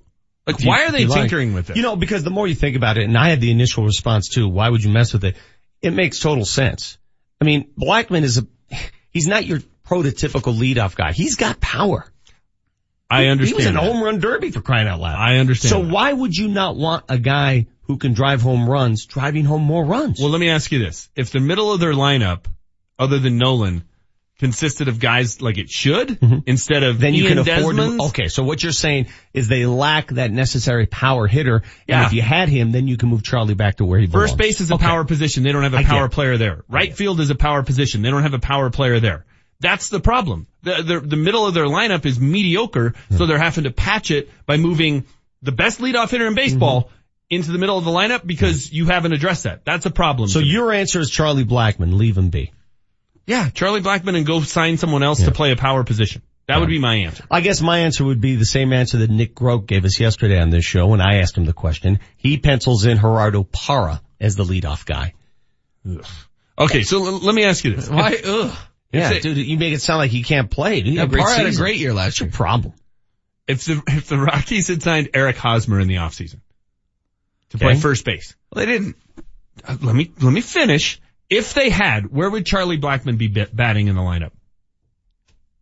Probably first. Okay, so that makes my point. Yeah. The reason they're moving him is because they have failed to address Okay, the other problem. You're playing this game. I'm, I'm talking about what they currently have. We don't have the luxury of just picking players here. Again, you're playing fantasy sports. Okay. Quit playing fantasy no, sports. I'm I'm pointing out the problem because everybody just wants to talk about oh Charlie Blackmon's getting moved and oh this.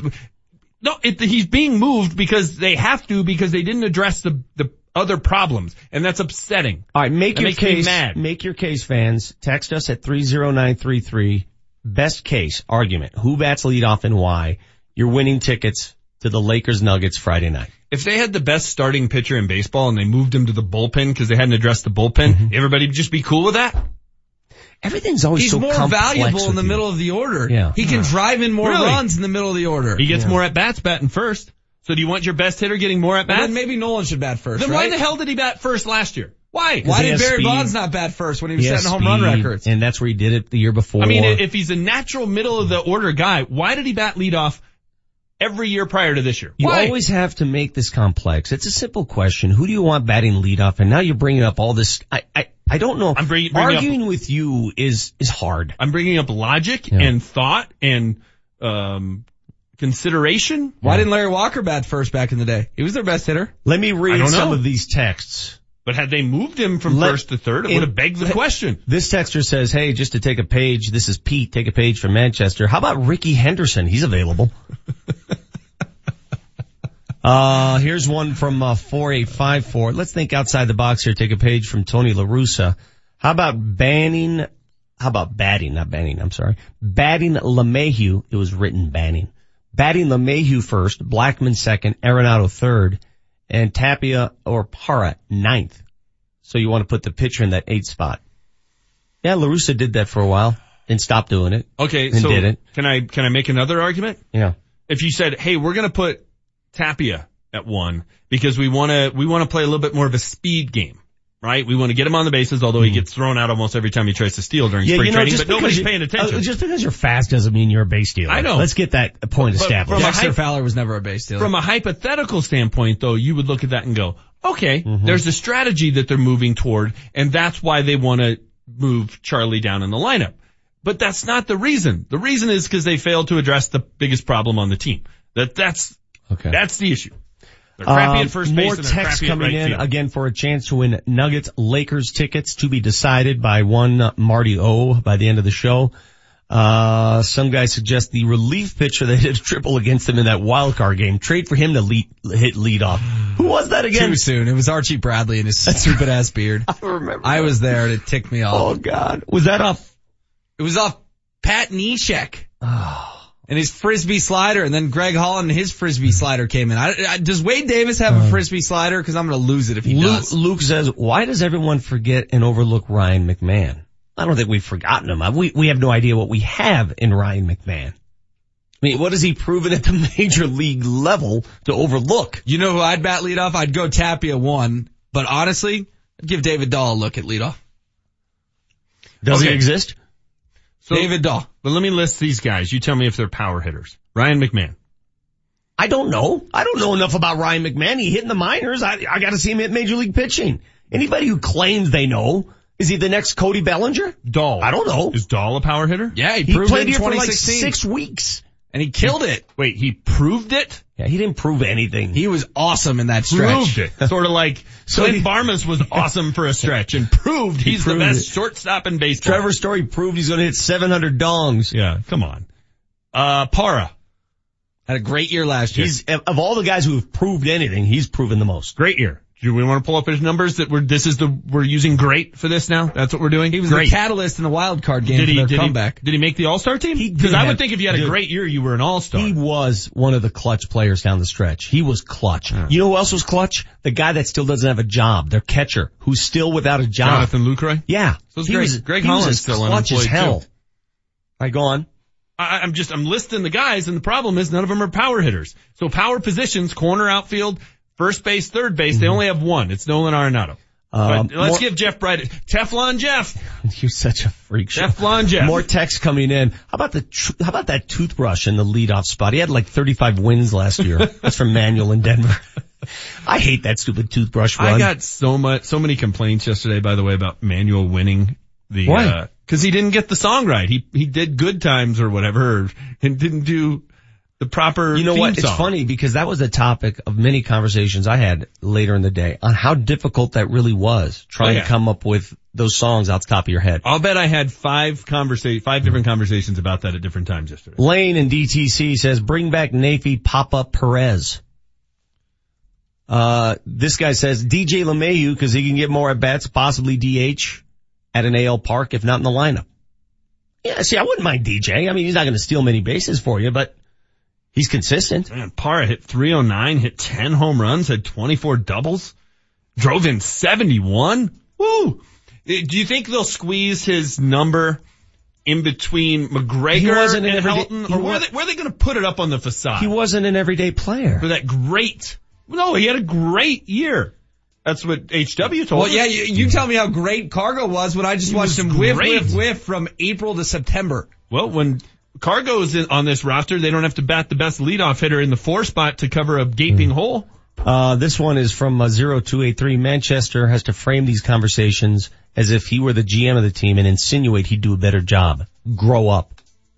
Okay, so if you have any criticism of what's being done, that means you think you could do a better job. So everybody does good. Hey, you know what? Let's come on three hours a day and tell us how everybody in town does awesome. Only one of us showed up with suit and tie to have lunch with Dick Monfort presenting a PowerPoint on how to Broncos fix. were five and eleven, but John knows how to draft quarterbacks. He's great. He'll be fine this year. Don't worry about it. He's John freaking Elway. Teflon. Everybody's Teflon in this town. Let's just make everyone Teflon. Adam Mares coming up at nine o'clock. You got the Vic Lombardi show. You Why? always have to make this complex. It's a simple question. Who do you want batting leadoff? And now you're bringing up all this. I, I, I don't know. I'm bringing- bringing up- Arguing with you is, is hard. Altitude 950 is the home of the Avs and Nuggets playoff push. Takes a three pointer. Oh my goodness gracious. And right now, every game is critical. Only one station brings you the analysis, the players, the coaches, the game. E-money again dials it up with deep one. and the tickets. The home of the Avs and Nuggets. Altitude 950. Hey guys, we all want those hearty home style meals. You know, the juicy burgers and the chicken fried steak. Don't forget dessert. But who has time to cook those at night when you're ready to watch the game? Don't have time. That's why when I'm craving a delicious home style meal, I go to Black Eyed Pea. This is Vic Lombardi for Black Eyed Pea.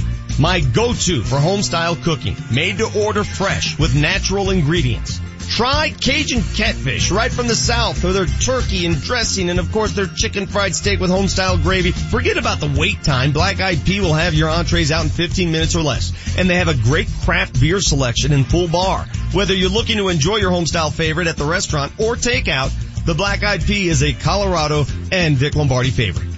Locally owned, operated with nine front range locations throughout Denver and Castle Rock. Visit blackeyedpeacolorado.com. That's blackeyedpeacolorado.com for locations and the entire menu. Most of the year, my bad credit means I can't get it. But this is tax season, and it's time I got a new ride. So I'm taking my tax refund to Grand Valley Auto, where they say bad credit, don't sweat it. At Grand Valley Auto, they've got hundreds of quality pre-owned vehicles to choose from. Amazing deals, 17 years reputable experience, a full service department, and a free oil change if you mention this commercial. Tax time is car buying time at Grand Valley Auto on West Colfax near Wadsworth and Lakewood. GVALakewood.com. What's at Lamar's Donuts that you won't find at any ordinary donut shop? How about gourmet donuts of the highest quality? Lamar's Donuts are always made by hand, daily, with only the best ingredients. And how about this? Come into any Lamar's for a free donut the day after a Nuggets win. Find the location near you at lamars.com. Lamar's, where we have simply a better donut. Offer valid while supplies last. Offer does not include specialty donuts. Limit one per customer per group. You know Brakes Plus are the brake experts. Come experience the plus. From batteries to fluid flushes, even engine diagnostics, we do it all. Cold car won't start? Come in for a free battery check, electrical check, and free coolant check. Mention this ad for $10 off a coolant flush. Plus, we have instant financing available. Visit BrakesPlus.com to schedule your appointment today. When America says, give me a break, America comes to Brakes Plus. Doug Moe. He's bilingual, spoke English and profanity. The Nuggets all-time winningest coach and a man who delivered his message his own way. Hell, we stand over there with our heads up. Heads up! His being would take over and Linda Blair would emerge. Get up! Just during games, I get all carried away. Radio broadcasts were the first X-rated broadcasts. Moe, the life and times of the Nuggets one-of-a-kind coach. Premiering Sunday, March 11th at 6 p.m. on Altitude TV. I just coach what I feel. If it's different from other people and other people don't like it, I can't do nothing about it. The Altitude 950 traffic update. Slowing behind an earlier accident on the Boulder Turnpike right around Church Ranch, still slow starting at Sheridan. Traffic is brought to you by unbound.org. Southbound 225 is slow between Mississippi to before I-25 where a stalled truck just cleared and northbound I-25 you have an accident right before Yale. It's backed up traffic to Dry Creek. A girl in Kenya dreams of becoming a doctor. An elder in Guatemala dreams of being part of a community. Reach out and change their world and it will change your own. Unbound altitude.org. I'm Chris McLaughlin with traffic on Altitude 950. The Altitude 950 hotline is now open.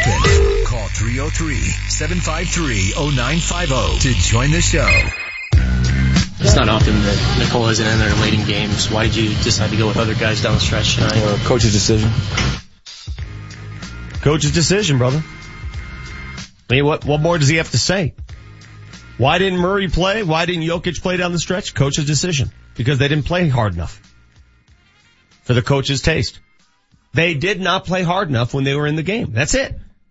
It's not like they were just missing shots and they, they didn't play. See, you guys understand the difference here? Everybody listening, understand, listen to my words. Coach is not holding players accountable because they're missing shots. Okay, everybody misses shots. Everybody jacks up bad shots. Listen to the words. They didn't play hard enough. Effort. He sees the game much differently than we see the game. He knows. Okay. Effort. Okay. I, and I don't have a problem with that. If you don't, if you're not giving an effort, you get benched. I have no problem with that. Effort. So it's not about the stat line because I brought up other examples of, you know, Wilson Chandler, whoever of, hey, you know, you gotta have the same rule for everyone. I get it. If, if, if the rule is if you're not giving effort, you're not playing. Then it begs the question, why on March 6th are arguably their two best players not giving effort? I don't know the answer to that question. Mm. I mean, that's a disturbing question. I don't have an answer to that question. Your well, point we'll ask guard- Adam Mares that question. Your point guard and then your unique offensive talent who the offense runs through him at center aren't giving an effort on March 6th in a winnable game against a team that's tanking when you're trying to make the playoffs? Yeah, with five weeks to go in the schedule and every game is critical as far as getting as high as the three seed or let's call it what it is. As low as the nine seed. And last time I checked, the nine seed doesn't make the playoffs. Hey, you think we're frustrated? Cut three from Coach Malone, if you don't mind, Jesse. Cut three. His frustration after losing to a team that wanted to lose. Again, I'll say that slowly. That's a team that wanted to lose and they won, thereby losing. You think he was frustrated? Oh, very. Yeah, very. I mean, uh, this is a, uh, losing is one thing. You know, I mean, uh, you're going to lose some games. You're going to get beat. Uh, you're going to have guys, uh, get hot. But, uh, tonight, tonight's loss does not sit well with me at all. Um, there's just a, an underlying current to our team right now that is not. Um, I'm just not happy about. Uh, but you know, you can talk about defending the three point line. You can talk about who the shooters are. Now you have to go out there and do it. You have to execute the game plan. You have to have discipline. You have to have multiple effort. And tonight to give up 15 threes, uh, 55% is, uh, you know, one of the main reasons we lost tonight. So it's, uh, it's disappointing that we allowed that to happen. Again, read between the lines. What was the game plan? What did they tell the players to do? What did they instruct the players pregame and at halftime? And did the players follow the game plan? Apparently a couple of them did not. Okay. But that begs the follow-up question, Vic. Why? Why? I don't know, dude. Are they I don't know. incapable of following it? I don't know. Are they Are they insubordinate? I don't know. Are they not paying attention? I mean, it, it, there's not a good answer. I mean, I can come up with probably eight options. All right. None of them are good. Let's turn our attention to the Avs, who last night, I'm sure they had a, a similar game plan. And we've seen in games past, Jared Bednar's come on these airwaves. If certain players aren't executing the game plan, what does he do? He benches them. What do you do to Zadorov? Benched him. An entire period. Okay? Either you execute the game plan or you don't. He's not messing around. I love the fact that Jared Bednar came on the show at 730 and was noticeably ticked off. But the Avs last night shut out the Blackhawks. They shut out the Blackhawks in regulation, save for a puck that bounced Yeah. off one of their own guys' skates. The, the, the Blackhawks didn't put the puck into the net in regulation themselves. They didn't. And so what does Bednar do? He calls out his best players. MacKinnon was on the ice when they gave up a goal nine seconds in. Nine seconds in mm. to OT. Here's Bednar on the show about an hour ago.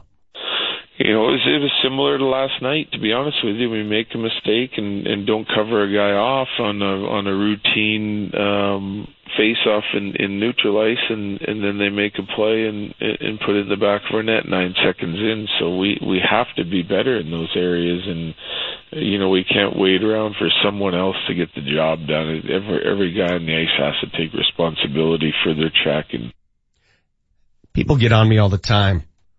Vic, you spend too much time blaming the players and not enough time blaming the coaches. I'll save the blame game for the coaches after the season. That's the way I operate. Because right now, when you, when you look at specific games, if guys aren't doing what they're told, is that on the coaches or is that on the players? I guess you could look at that both ways. Is the message getting across? If the message isn't getting across, then you've got a deeper issue. Much deeper issue. Yeah, why are they But- tuning but- out? But if the message is being sent and they're not taking it to heart, that's on the player, man. I don't care how old you are. During the Broncos season, did we blame it more on the players or the coach? Well, listening to you, it was all over the board. Hmm, there was a lot of blame to go around. I blamed it more on the coach. I thought the coaching staff looked fairly incompetent from the get go. Right. After they- they, went three and one, they what? Won two games the rest of the way? They looked ill prepared. They didn't look as, as though they knew what to do during the games. The coach would make just boneheaded decisions in terms of timeouts and clock management. That's not on the players. So are those the things we're seeing from Michael Malone and Jared Bednar of Michael Malone's calling bad timeouts? No. No. No. It's not what we're seeing. Well- we're, we're, we're not, we, we don't know what happens behind the scenes. That's, that's why, and I stress this all the time. We love to have opinions, but we're not privy to the conversations. well, but we, can- so we have to have opinions on what we no, actually see. what we see. and what we can extrapolate from that. And Right? there's a, there's a major elephant in this room that neither of you have brought up yet, and it's fatigue. It is fatigue with both these teams right now. They're 22 and 20. Oh, give me a break. You, you don't think those two teams looked a little fatigued last night? I, I swear to God, I want to fight you. When I was You, 22 you don't think years the Rockies pitching staff got fatigued and that's why all those young arms fell off in, in August and September? I don't want to hear the word fatigue when you're that age. If you're 47 and pitching, you can get fatigued. How many innings did Bob Feller throw as a, as a 19 year old? So How we're many just innings? supposed to pretend So- so- like that element of this conversation okay, doesn't so, exist. So Got we're, we're Okay. going are. to give, all right, We so are. we're going to give Nikola Jokic a free pass because he looked tired. I thought he looked fatigued last night at times. Yes. That's on, that's on him then. Why? Don't be fatigued. You're an NBA player. So guys can't get tired? They can't be humans who, who get tired? So you're saying it's okay to attempt fewer than 10 shots for four straight games because you're tired. Uh, so 1939, 1940, 1941, the age of 20, 21, and 22, Bob Feller led the league in innings pitched with 296, 320, and 343. Back in the 40s. That's that's very relevant you know, in March of but 2018. such- How is it different? How, it's- is, it's- is the arm different? different now? era. The, most, arm is the most millennial excuse out there. Oh, they look tired. Wait a minute, wait a minute. In, in, in 1939, how do you think they traveled to road games? Do you think they flew on a, on, a commercial jet? Do you think they stayed in the freaking Ritz Carlton? Or do you think they sat on the back of a train? Do you think they had 19 trainers giving them massages every single moment of the day to make sure every muscle felt great? Or do you think it was like, hey Bob, go rub some dirt on it. It's your turn in the rotation. Why do you think Tom Brady and Peyton Manning were as good for as long as they were? Because they took impeccable care of their bodies at all Yeah, times. exactly. You just 'Cause answered your own question. But You that just- makes them Tom Brady and Peyton Manning. You just contradicted yourself. It's easier now to stay in shape and to take care of your body than it was back then. So if you weren't fatigued in 1940, why are you fatigued in 2017? Why? If I get this excuse, if this is HW's Ah. excuse for the Nuggets missing the playoffs at the end of the year, why'd the Nuggets miss the playoffs? Oh, they were Fatigue. fatigued. I will throw this computer out this window. well, then what's your theory? I may- I may swear, jump. if you're hanging out exposition, I will throw this computer out the window if that's the excuse you what's your give me. theory then? That's why we're here. I don't have a reasonable excuse for why Nikola Jokic's game, offensive game, has changed like I've never seen it change with the re- return of Paul Millsap. I've, I've, this guy averaged a triple double for the month of February, could not be stopped. Here comes a former All-Star back in the lineup, and who is he now? I, I don't even We, recognize we've him heard the fatigue thing before with him too. this. We had that excuse after the Olympics. We had that excuse last year when he went to New Orleans and he played, he participated in All-Star Weekend. Oh, he's fatigued. Oh, he's fatigued. Oh, he's fatigued. How about taking a nap? Do you, do you give Troy Tulowitzki the fatigue I free think- pass? Hang I- on, do you? Or do you, or do you give him crap for the heavy legs He's thing? a baseball player. I, I, I don't know what, I don't know what to say anymore. You, Hey, the- the- what- you what's the- contradict the yourself cardio- seven times in four minutes. What's the cardio level in baseball versus hockey and basketball? A Little different. Which Rockies pitcher had his arm fall off last year? Which which rock? Give me give me one. I'll look up how many innings he pitched. If he pitched more innings than Bob Feller at that age, you win. I'll look. I don't have any idea. Give me the guy. I'm talking strictly performance, Give man. me the I'm not, guy. I'm not saying how many innings they tried out there. I'm saying those guys weren't very Dude, good. whose, whose arm fell off due to fatigue? Dude, the, the, weren't the, very good the last the two months. corpse- Let's go the corpse- Antonio Senzatela since the you won't give me a corpse name. of Dirk Nowitzki Kyle played Freeland. 23 minutes last night. The, the corpse that is Dirk Nowitzki. He scored 17 points in 23 minutes. He took 11 shots. He seemed pretty fresh to me.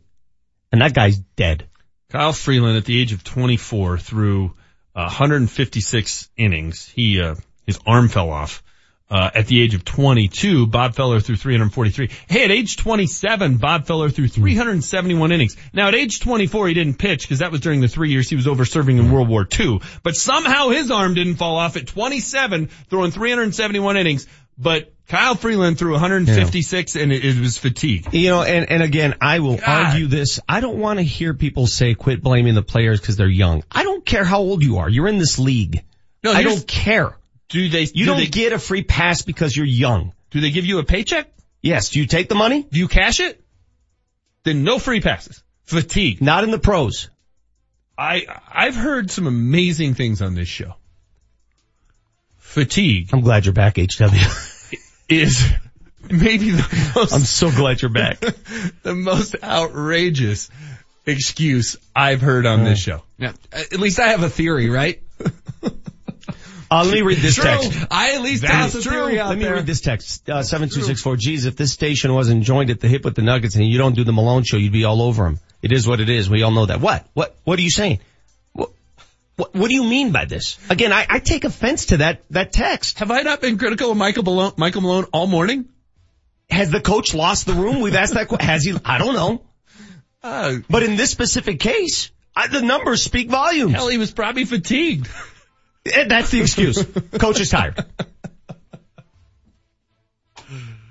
Uh, it's so easy to blame ah. coaches. It's so easy. That's the easy way out. That's all I'm saying. It's the easy thing to do. Martio's coming up next. God, he's tired. Altitude 950 is doing it again. Got it again. We're giving you the chance to ride on the Zamboni at Pepsi Center. It's another ultimate Avs VIP experience. Keep your radio frozen on Altitude 950 to get qualified. The grand prize winner ride on the Zamboni at Pepsi Center.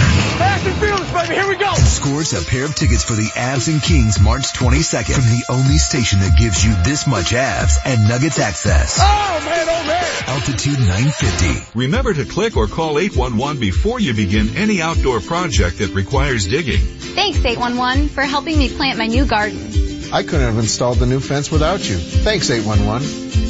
The service is free and easy. Within three business days, locators will mark your property for underground utilities so you can dig safely. Visit Colorado811.org for more information. Sponsored by Colorado 811, the Colorado Broadcasters Association, and this station. Knowledge is power, and you should know radon. Radon is a cancer-causing radioactive gas.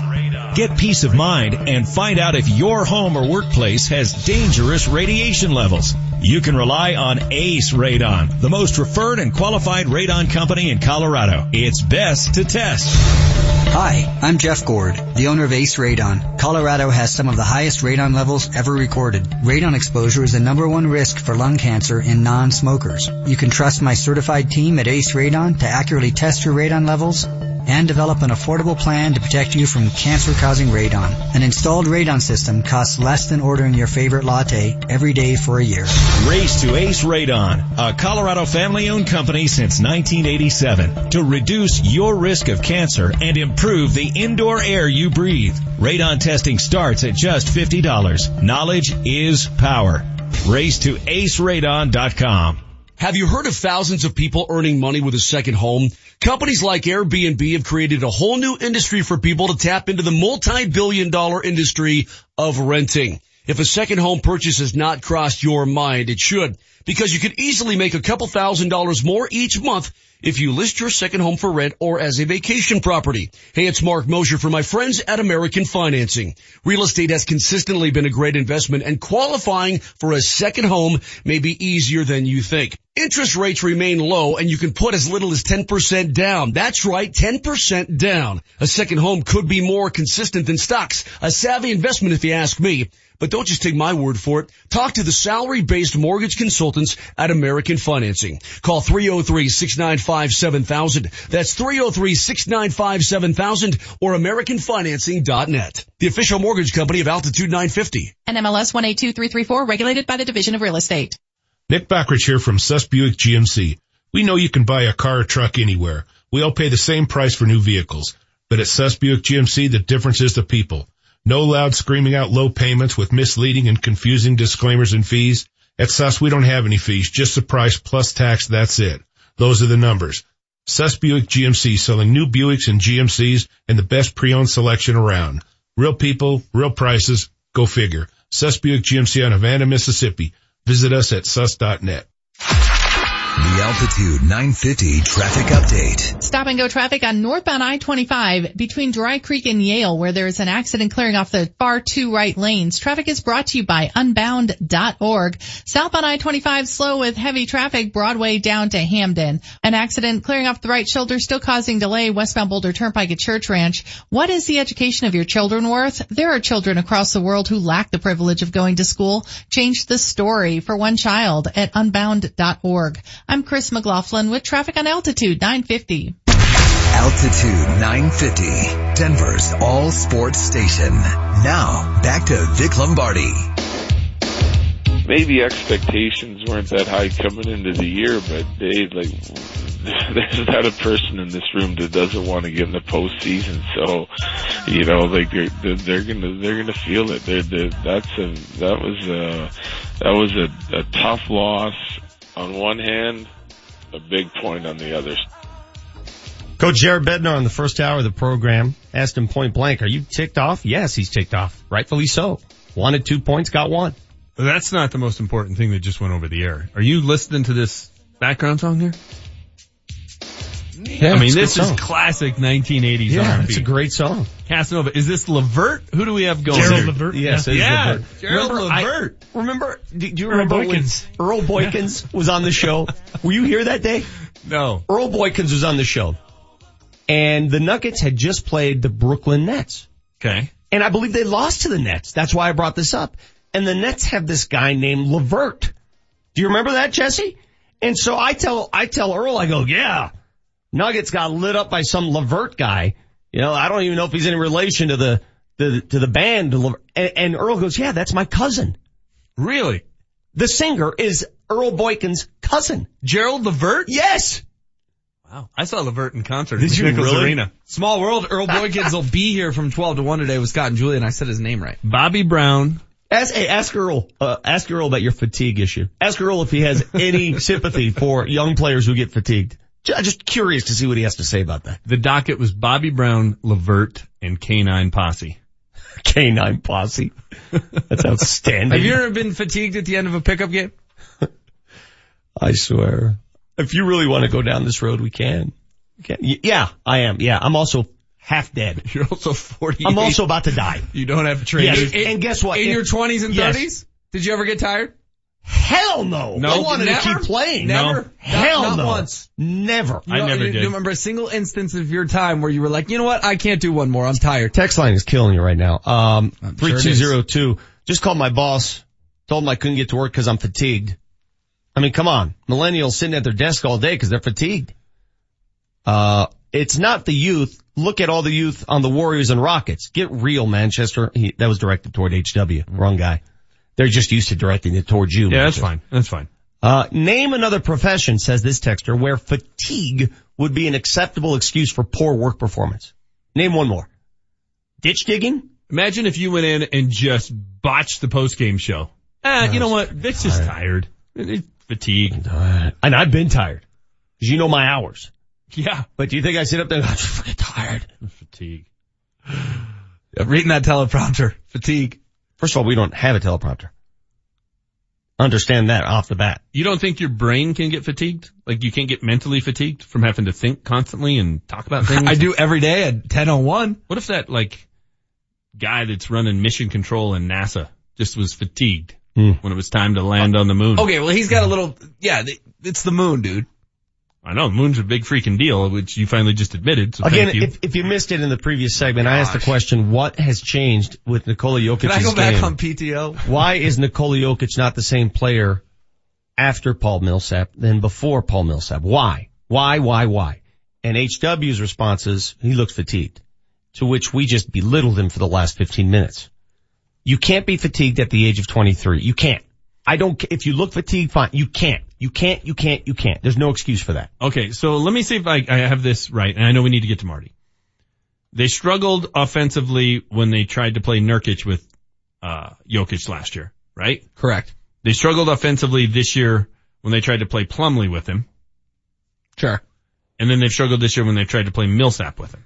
Somebody on the text line just says he needs four guards. What, is it? Again, are we playing fantasy basketball? What are we playing here? Their best offensive lineup? Vic, their best offensive lineup was when he started in the middle, and it was Harris, Murray, Will Barton, who's a guard, Yeah. and Wilson Chandler. Sure. That's their best offensive starting Yeah. 5 Mhm. So to some extent, the texter's right. Okay. But then maybe, alright, then I'll take a page from the guy who says we're not critical of the coaches enough.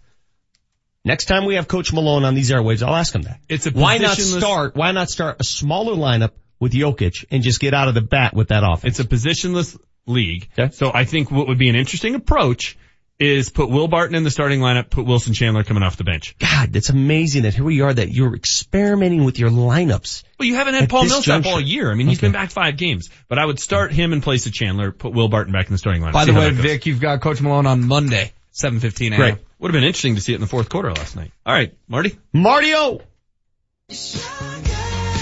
It's time for your morning sugar fix. Instant sugar high, sugar high, sugar hit high, sugar high. Brought to you by Lamar's Donuts. Going beyond the news to bring you the sweet stories. Woo-hoo-hoo, sugar slam. Shake that. Uh, Sugar Fix is canceled today, guys. I'm just gassed back here, so Yeah, I mean, but I can't do it. how many consecutive days have you worked since that trip to KU? I mean, you gotta be just exhausted. It's hard to get my legs out of bed every day. You know what's amazing? I just thought about this. the Nuggets welcome back an all-star and suddenly their offense is in shambles or not in shambles. They're still scoring. Things aren't working properly. The New Orleans Pelicans lose an all-star in DeMarcus Cousins and they can't lose. They can't lose.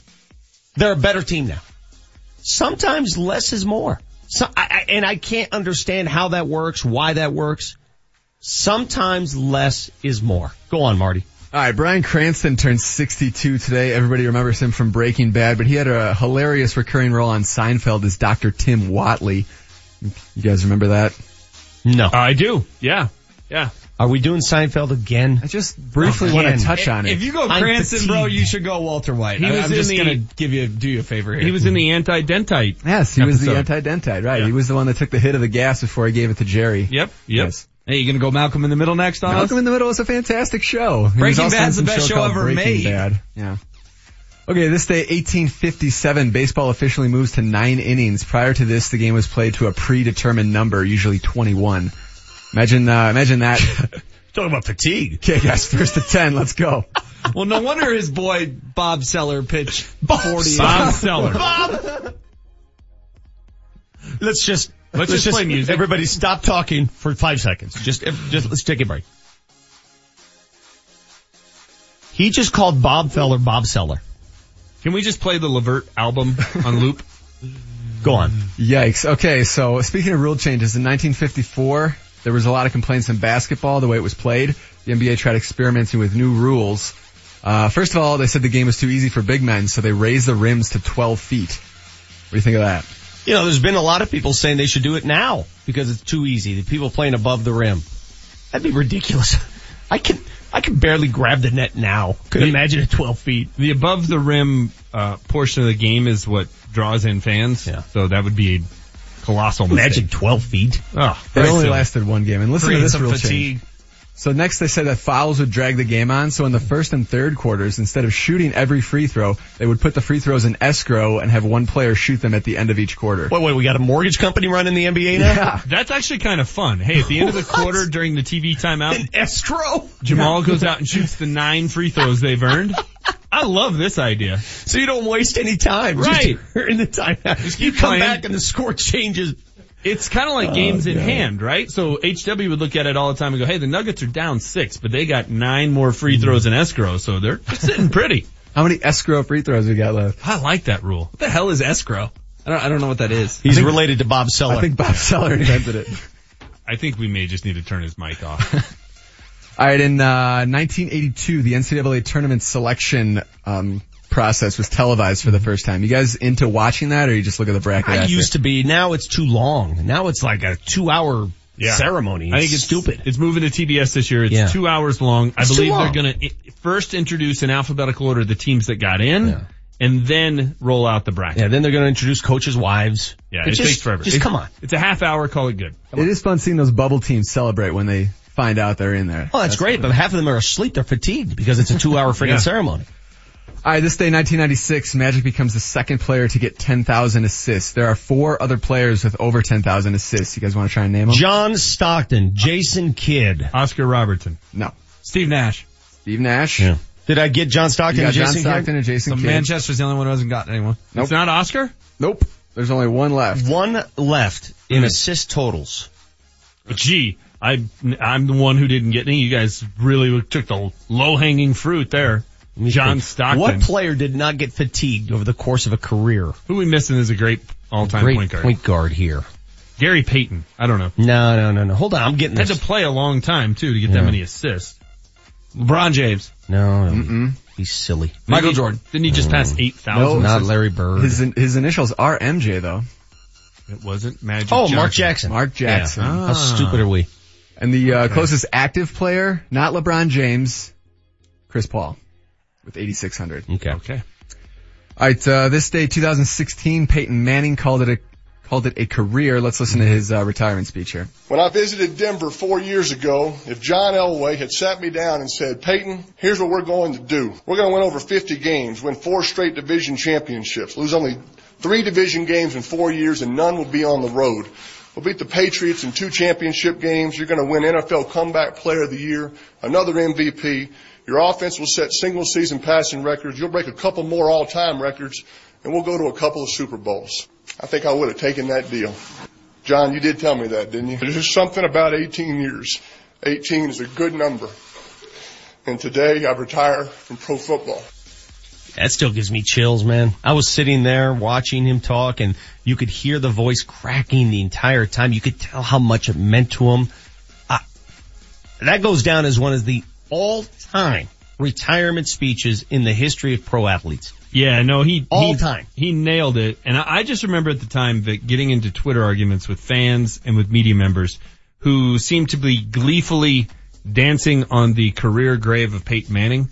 I would take Peyton Manning today as the Broncos starting. I, I would too. Sadly, I mean, we've seen two years of what it looks like without Peyton, and it's not exactly pretty. Yeah. By the way, he sold off all of his Papa John's franchises. Saw that. People thought the grass was greener and got over there and realized, oh my gosh, this is as brown as brown can get. Mm-hmm. Like it wasn't even, it wasn't even remotely a tinge of green. That's how wrong people were. What are they without Peyton? 14 and 18? And I can start naming all the media members if you want. Hey. Is my this, math right? This, this, doesn't apply just to Peyton and the Broncos. This applies to all Yeah. sports. Be careful what you wish for. Amen. All right, and that's it, Phyllis. Thanks. You must thank be you. tired. Oh my Get god. Get that man a Go lemonade. Get an ice bath or something. Adam Mares coming up next. This has been your morning sugar fix brought to you by Lamar's Donuts, going beyond the news to bring you the sweet stories. Altitude 950, Denver's all sports station. Coming up tonight, the Nuggets are back at Pepsi Center to take on LeBron James and the Cleveland Cavaliers. Tip-offs at 8.30 with the pregame show getting away at 8.05. Jason Kosminski, the radio voice of the Nuggets, will be on the call. KKSE, Parker, Denver, home of the Avalanche. Nathan MacKinnon. Home of the Nuggets. G Money again dials it up a deep one. And the playoff push. And here we go. Denver's all sports station, altitude 950. Now, back to Vic Lombardi. Well, uh, effort is a big part of it. Uh, I give the guys that were in there in the fourth quarter uh, a lot of credit because they went out there and played hard. Malik Beasley, Will Barton, Devin Harris, Trey Lyles, Mason Plumlee, those guys went out there and competed and, uh, and were able to get some stops and, and cut it to, I think, maybe five a few times. But um, the breakdowns were um, not understanding who you're guarding, being disciplined in your closeouts, running shooters off the line. obviously, uh, Yogi Ferrell destroyed us. So if you're wondering why Jokic and Murray didn't play in the fourth quarter last night, that's why. Coach pretty much uh, spelled it out for you. Now, you could disagree. You could say, hey, coach shouldn't go there. Too critical. The games are too important. Shouldn't be messing with guys' heads at this point. I get it. I get all of it. But in the end, it's on the player, man. If you play poorly the first three quarters, you have a chance to play the fourth. You don't have a chance to play the fourth. And that's the decision he made. Let's go to the hotline and welcome in Adam Mares of DenverStiffs.com. Adam, your thoughts on Coach Malone benching Joker and Murray in the fourth? Well, um, I think to your point, they they weren't playing well. They weren't playing uh, with energy and all of those things. So I, I get his perspective on it. Not something I, you know, I think I would have done. And there's a quote Malone had when he first arrived in Denver three years ago that I always found really interesting. He said, as, as a coach, you shouldn't have to coach effort. He said, if you're coaching effort, then you're in trouble. I actually disagree with that. You know, I don't think Nikola Jokic or Jamal Murray didn't want to win that game last night. I think mhm. everybody knows this is an important one.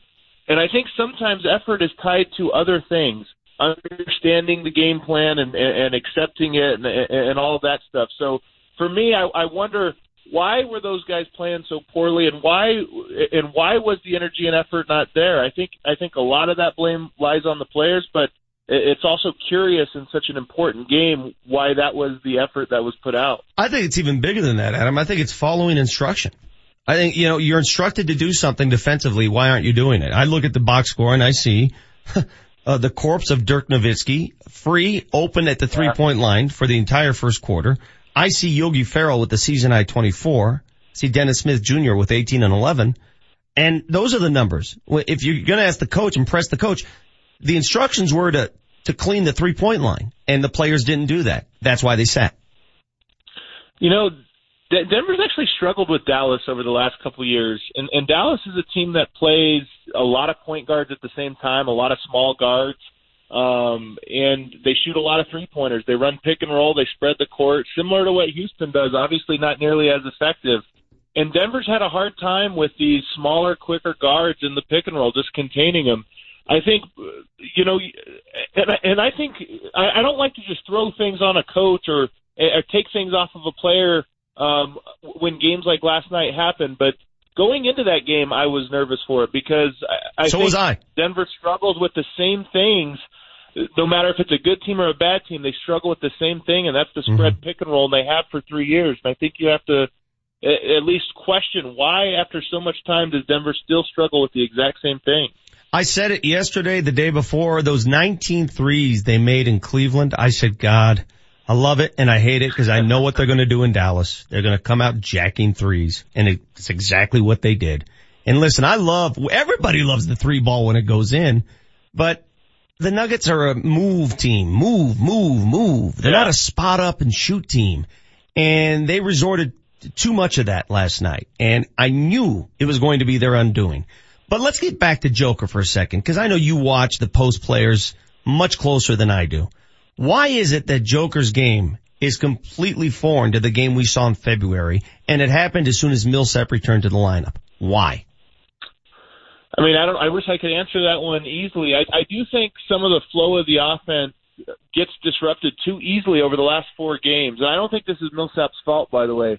Last night there were a handful of possessions where it was okay, let's dump the ball into Jokic or let's dump the ball into Millsap and, and watch what they do. And I don't think that's their game. But last night there was just a lot of bad decision making. After the game, Jokic talked about, you know, usually we're able to make a run. We weren't able to ever have any runs in that game, and I think that's true. There was never a moment, you know, maybe in that uh, second quarter there was a couple moments where you thought, okay, the ball's starting to move, things are starting to go, but it always get hijacked with bad decisions. You know, a couple bad decisions in a row. Fast break, pull up three. Um, you know, somebody driving to the rim out of control and throwing up brick. So uh, I, think the Nuggets offense just hasn't had that rhythm that they had in February, and that's really what you're seeing. Jokic is a guy that I don't think he should be forcing shots. I think the I, I think the the team collectively needs to get the ball moving, and that's where he gets the is the most productive. But just throwing him the ball in the post and asking him go be aggressive, I, I don't think he's going to be able to do that. I agree. Uh, at the same time, the, the whole, uh, Millsap is causing Jokic to change his game. It's on Millsap. Listen, man, Paul's not Carmelo. He's not asking for the ball on the block and then pounding the hardwood for eight seconds. He doesn't, Right. he's fit in the way you're supposed to fit in. He's doing his part. So I think it goes back to, uh, there's something missing. There's something with him in the lineup that Joker, I, does he defer to him too, too much? Does he, does he see an extra veteran out there and he's, he's afraid he doesn't want to step on any, on any toes? There's something there that I can't understand. I need you to understand it for me. I don't. I don't want to take this off of Jokic. A lot of times when I try to describe or, or, or explain something, it sounds like I'm making ex- an excuse for him, and I'm not. I think, you know, sometimes when Plan A doesn't work, you just have to go out there and and and and, and muck things up and and just try to get a win however you can. And Jokic last night, when Plan A didn't work, it looked like he he got passive and he got just kind of in a funk, and that's been the case for the last four games. I don't know what it is because you're right. I think Millsap is trying to be unselfish and trying to fit in. Um, some of the spacing and, and some of the ball movement does suffer. I think naturally as guys are trying to figure each other out. But you're right. He's not a he's not a Carmelo Anthony. He's not an Iverson who's just trying to ask for the mm-hmm. ball and get everybody out of his way. He's trying to fit in.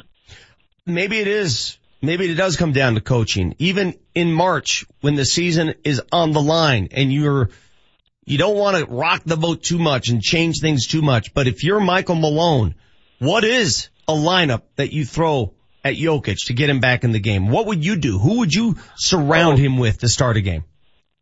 I don't think it, it has anything to do with the lineup, and I, I think it has more to do with the style of play and where the emphasis is. And you know, a lot was made of early in the season. They were calling a lot of plays, and then in mid-January they stopped, and, and that's when the offense really took off.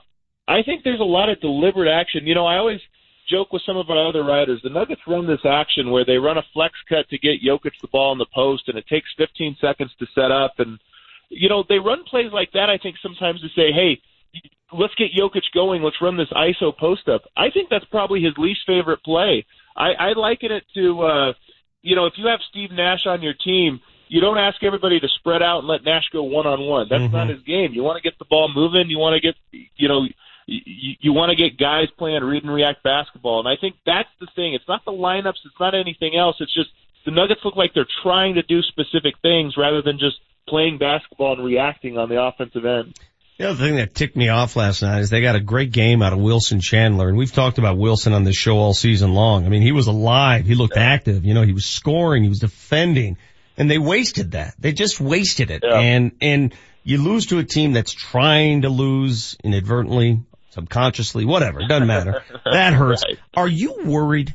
Are you worried now with the uh, rest of the Oh, yeah. schedule? How worried are you? Very. Like- I like- like- night, you know, when you look at the Clipper loss and then this loss, and them both coming at this moment where Denver's trying to reintegrate Paul Millsap, I think you have to be very worried. You can't. Teams in the Western Conference are winning right now. All these winning streaks, everybody's playing their best basketball. You can't afford to slip up games you're supposed to win, and that was when they were supposed to win. Now they got a game on the second night of a back-to-back with Cleveland that becomes even more important. I'm very worried. The Nuggets, um, the, the the roster, I think, is clearly strong enough to be a playoff caliber team, but it's just can they put this together and get over whatever hurdle they're in right now? Can they get over it right now? Because they can't afford. It's crazy to say they can't afford to lose tonight's game now. It hmm. becomes even more critical. I'm I'm very worried that the Nuggets are are on that bubble for the playoffs and and also with that loss, you know, there was talk of trying to get the five or six seed, and now you're in a playoff series. Now that becomes that much more unlikely to Yeah. happen. And now, best case scenario, you're probably a seven or eight seed and getting murdered by uh, the Rockets or Warriors. See, that's why I'm so upset this morning because I'm, I'm selfish and I, I look at, at what they've got in front of them and I was, yesterday I was pulling for the old Portland Denver 3-6 matchup to start the playoffs. That's what I, Yeah. I'm really pulling for that. But if the Nuggets can't do their, pick up their end of the bargain, that's not going to happen. And let's be honest, you finish seven or eight, you're in the playoffs, everybody's happy until you have to play Houston or Golden State. That's not going to make anybody happy. It's just a, it's a one and done uh, approach. Having said that, it wouldn't surprise me one bit, Adam, if the Nuggets beat the Cavs tonight. Cause that's what the Nuggets do. They play Yeah. to the level of the opponent. That's what they do. Is that just a product of a young team? Uh, a little bit. I'll tell you one one thing I'm scared about tonight with Cleveland. They had a injury to Tristan Thompson, put Larry Nance Jr. in the starting lineup for this last game, and you know what Cleveland just became when they did that was a spread pick and roll team. An injury has kind of altered their, their style of play, and now you run Larry Nance Jr., who's a lot like Kenneth Faried, really springy, plays above the rim. Now you run pick and roll with him and LeBron James with shooters around him all game, and it worked for him last game. And that's the one thing again Denver just hasn't been able to solve for three seasons now. They they have no chance guarding the spread pick and roll.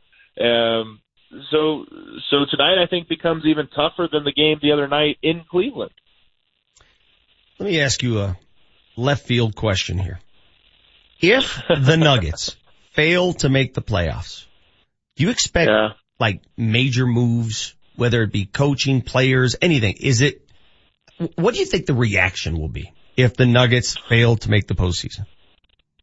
I think the reaction would be pretty um, would be pretty big, and I can't tell you for sure. Oh, they would fire Michael Malone. I think there's a lot of other things that go into those types of decisions besides just just the disappointment of missing the playoffs two years in a row when you were you know penciled in for it.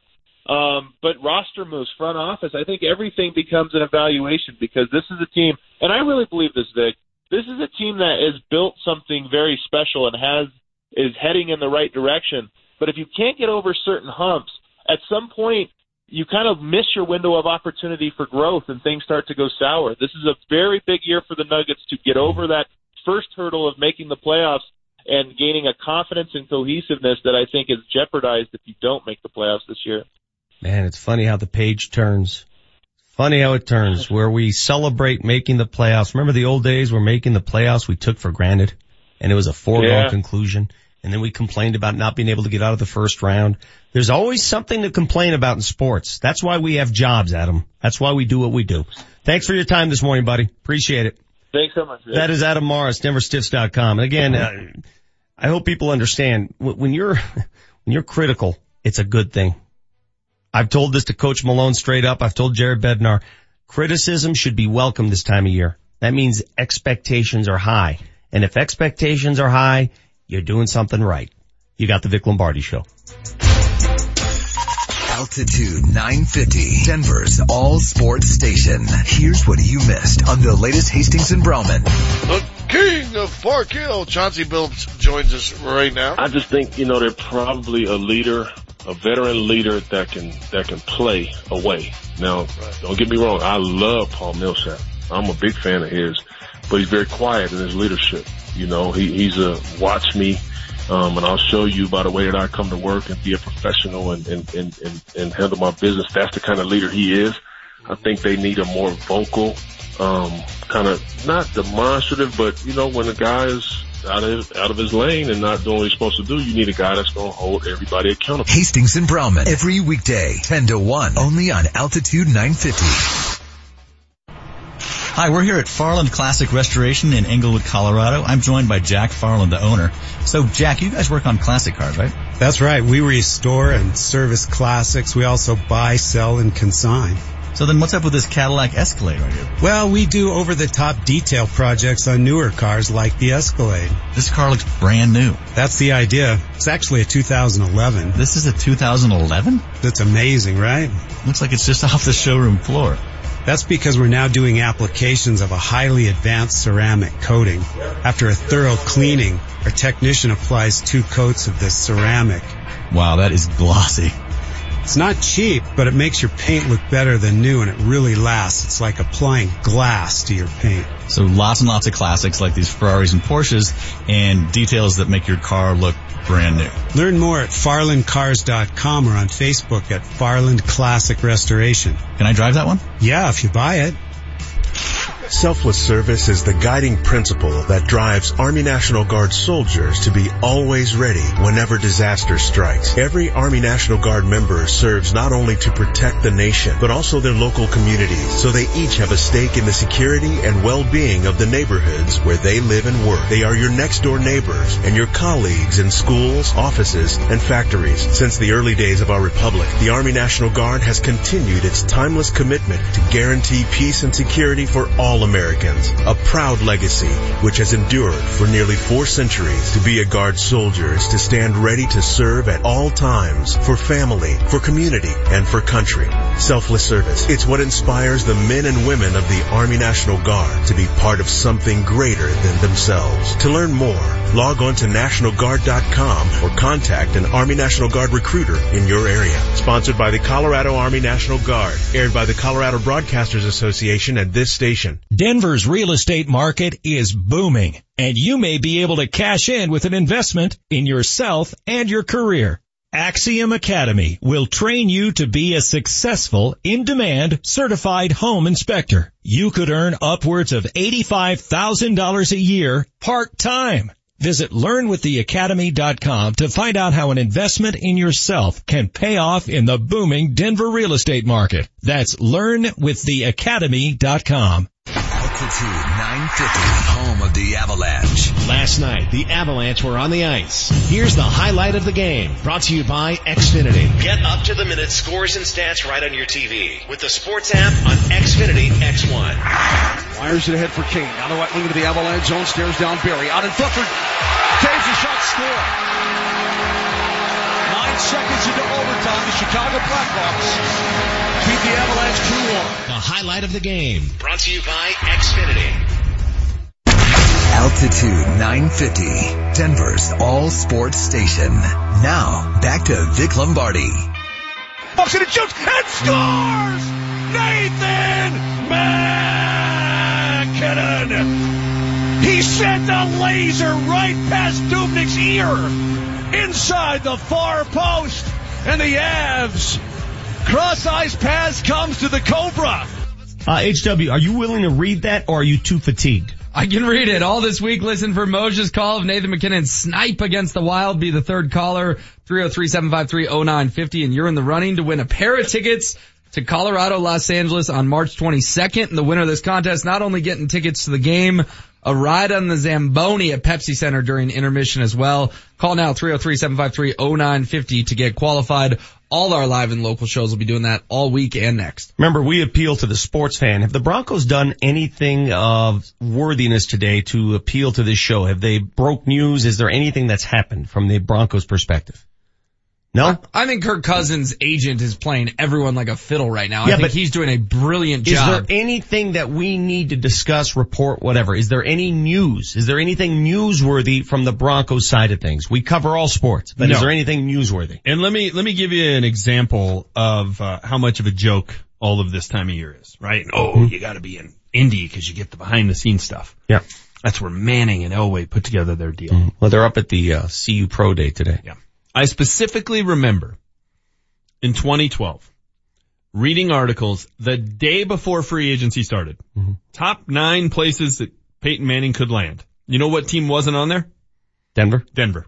Never in the conversation. Mm-hmm. Oh, 'cause Ever. Tebow was the guy. Nobody ever reported it here. Nobody ever said, "Hey, the mm-hmm. Broncos were talking to Manning."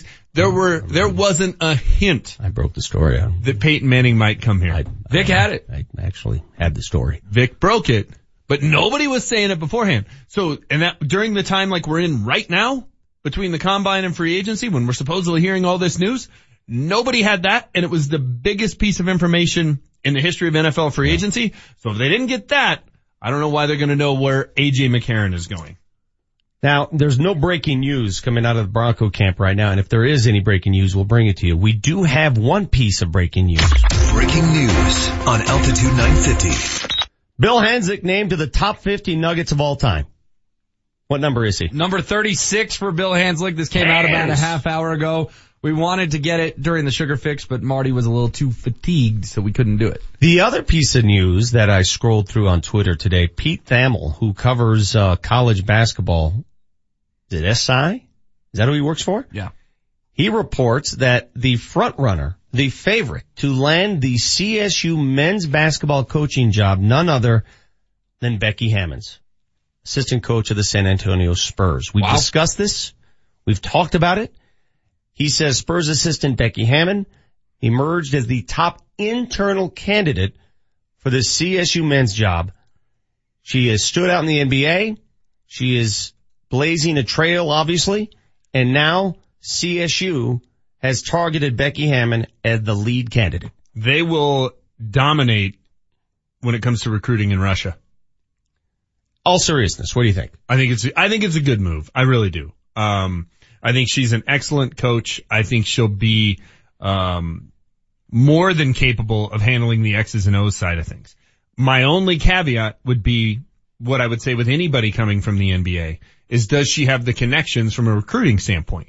That's all going to be based on what kind of staff she puts around her. You have to have some people who, you know, know the coaches, know the player, the players, know the AAU guys, know the shoe people, whatever. You have to be able to navigate that Yeah, world. but can't you hire assistant coaches that do have that history, that resume? I mean, yeah, I know, but, but, but, the, so why are they concerned is what I'm saying. I'm not. I'm just saying that's the same caveat I would say if they hired, I don't know, somebody off the Nuggets Yeah. staff. Uh, it was the same caveat I had when Jeff Bzdelik took that job. Um, you, in, at CU, like it's, you, you gotta figure out, okay, how are you gonna handle that? But no, I think it's a great hire. I also think, let's just be honest, that's tremendous PR for It's- CSU. That's how I'm seeing it. You, you- you're going to be a lead story wherever you go. Let, let's be blunt about this, right? Aren't you a lead Yeah. story wherever you go?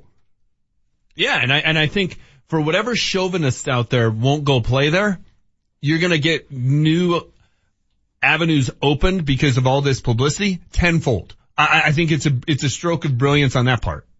But I also think Becky Hammon is qualified for the job because if she's done this good a job on Gregg Popovich's staff, then she is qualified for this job. A lot of people will say, ah, I don't know if she's qualified. And she spent time on an NBA bench. She's qualified. She was the head coach for San Antonio during summer leagues multiple times. I mean, she's a very very good coach. She's more than qualified from an X's and O's standpoint.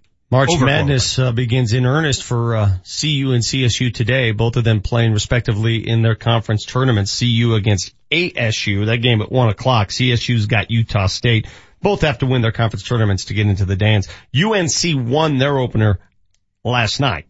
They advanced to the second round. UNC Northern Colorado, of course, coached by Jeff Linder, who's also a candidate for that CSU gig. He. He would be a good hire as well. I, I, I think the Beck, Becky Hammon hire would be, uh, it'd be great. I think it would be a, it would be a shot in the arm for a program that, look, has had nothing but bad publicity of, of late. Okay, let me ask a question, and we got a couple minutes to discuss. We'll open it up to the text line too on the other side.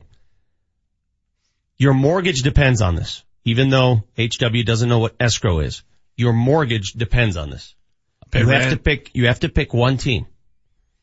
Avs or Nuggets to make the playoffs. One team, not both. Who do Don't I give me- want or who no, do no, I no. think? Who do you think? Your mortgage Want depends. Now, I'm not. Don't give me the answer yet.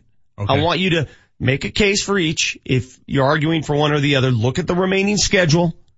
Look at what the other teams are doing in their respective conferences. Look who's in front, who's behind. Which team has the best chance of making the postseason? The Avs, Nuggets, and why? Your mortgage depends on this. Hmm. Man. Uh, I'm gonna go Nuggets. Um, boy, you, you look at it, very similar situations in terms of number of teams that are behind them that could actually get in. It's basically a 10 team race in the Western Conference in the NBA. It's an 11 team race though in the NHL. There's one extra team. That variable pushes me slightly toward the Nuggets. I'm going to lean towards the Avs because I think goaltending this time of year in hockey is critical. I think Semyon Varlamov looked really good last night in Chicago. Jonathan Bernier was the catalyst for that 10 game winning streak. Could return at some point. Avs schedule is balanced down the stretch. Nathan MacKinnon wants that Hart trophy. That line might be the best line in the NHL. I think they really explode in the month of March, early April. I think the Avs are more likely to get in. What is the road home ratio of each team remaining games? I think that's a The huge Avs factor. is 8-8, right? Avs is split, 8 and 8.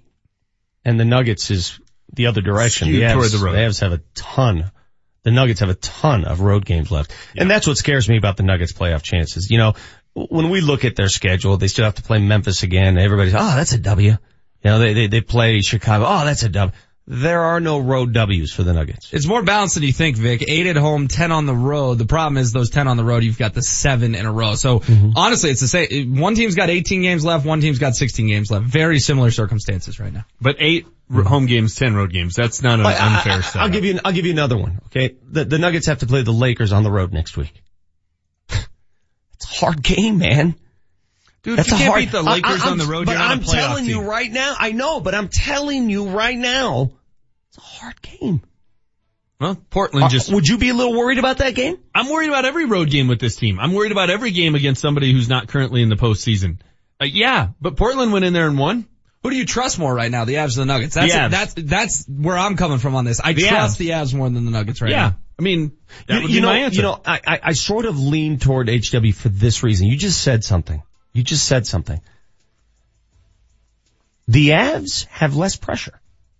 Because Significantly. if they miss the playoffs, it's sort of, hey, well, they've already exceeded expectations. The Avs are playing in bonus time right now. Let's be totally blunt about it. The Avs, they've already gone where we didn't think they'd get. And if they make the playoffs, butter it up. The Nuggets, if they don't make the playoffs, whoa. Uh, yeah, that's a major problem if the Nuggets miss the postseason. That's a, that's a problem. And It's don't not tell a me, problem. but don't tell me that's not a factor going down the stretch right, that's when a- that's in the back of your mind. That's a fair point. Love to get your thoughts. 30933, 30933. You had a bet on one team making the playoffs. Who and why? You got the Vic Lombardi show. Here's what's in play on Altitude 950. Mammoth Lacrosse returns to the Loud House Saturday at 7 p.m. for Military Appreciation Night. Tickets start at just $10 and can be purchased at altitudetickets.com. Most of the year, my bad credit means I can't get it. But this is tax season, and it's time I got a new ride. So I'm taking my tax refund to Grand Valley Auto, where they say bad credit, don't sweat it. At Grand Valley Auto, they've got hundreds of quality pre-owned vehicles to choose from. Amazing deals, 17 years reputable experience, a full service department, and a free oil change if you mention this commercial. Tax time is car buying time at Grand Valley Auto on West Colfax near Wadsworth and Lakewood. GVALakewood.com. If you're looking for any off-road accessories for your truck, car, SUV, Colorado Off-Road is the place to go. Hi, I'm Riley Dixon, punter for the Denver Broncos. Hi, Jerry Jones here from Colorado Off-Road. Hey Riley, I know you got a new truck coming in. What would you like to see on that new truck? I'm hoping to put some 37 inch tires, a leveling kit, possibly a bed cover. Leave it in our hands. We'll get it looking good and to your satisfaction. Colorado Off-Road restyles your ride. Littleton at Wadsworth and Quincy behind Phil Long. Colorado Off-Road. Were you underpaid or denied by your insurance company after that hailstorm last May? Well, you need the C3 Group. They're a team of private insurance adjusters and property claim experts that work only for you, not your insurance company. So don't let your insurance company tell you what they're willing to pay for your claim. The C3 Group will ensure you receive what they're required to pay. Call the C3 Group, 303-670-2710. That's 303-670-2710. The C3 Group, 303-670-2710. Hey, it's Josh Dover here, and I'm going to tell you how to get a career in under a year. And not just any old job. I mean real opportunity to train for relevant, in-demand careers right now. Now more than ever, careers in media platforms are booming, like social media, YouTube, on-air talent, video and audio editing, production, camera, and control room operations. Or maybe you're like me and love sports. Do something more than just watching. Make it a career in areas like play-by-play, sports commentating, sports live broadcast, even host your own show. That's what the Colorado Media School has done for more than 30 years, dedicating themselves to placing more people in rewarding media careers. That's what they did for me. Now is the time. Call them up, tell them Josh Dover sent you, and get an orientation just for calling. Don't wait. Call now, make that appointment, and get that career in under a year started today. Train in just months without decades of debt. Flexible hours and financial aid for those who qualify. Call the Colorado Media School right now. 303-937-7070. 303-937-7070. So you have a hungry sports guy at your house, huh? Big appetite? I got the answer for you. Black Eyed Pea. This is Vic. The dinners at the Black Eyed Pea always satisfy, whether it's the Texas-sized chicken fried steak smothered in jalapeno gravy or the big slab of Cajun catfish with loaded tots. Each meal over a pound of food. It's always a delicious full meal at the Black Eyed Pea with home style sides, delicious rolls, and cornbread. Full size meals for a hungry guy appetite. Give them a try at the Black Eyed Pea. Paulino Gardens, grower of the finest vegetable plants, welcomes you to their beautiful garden center. You'll find a wide selection of quality trees, shrubs, rose bushes, and perennial flowers, friendly, expert advice, and family owned since 1962. Paulino Gardens, 6300 North Broadway in Denver. Altitude 950, Denver's all sports station. Text us at 30933 to join the show.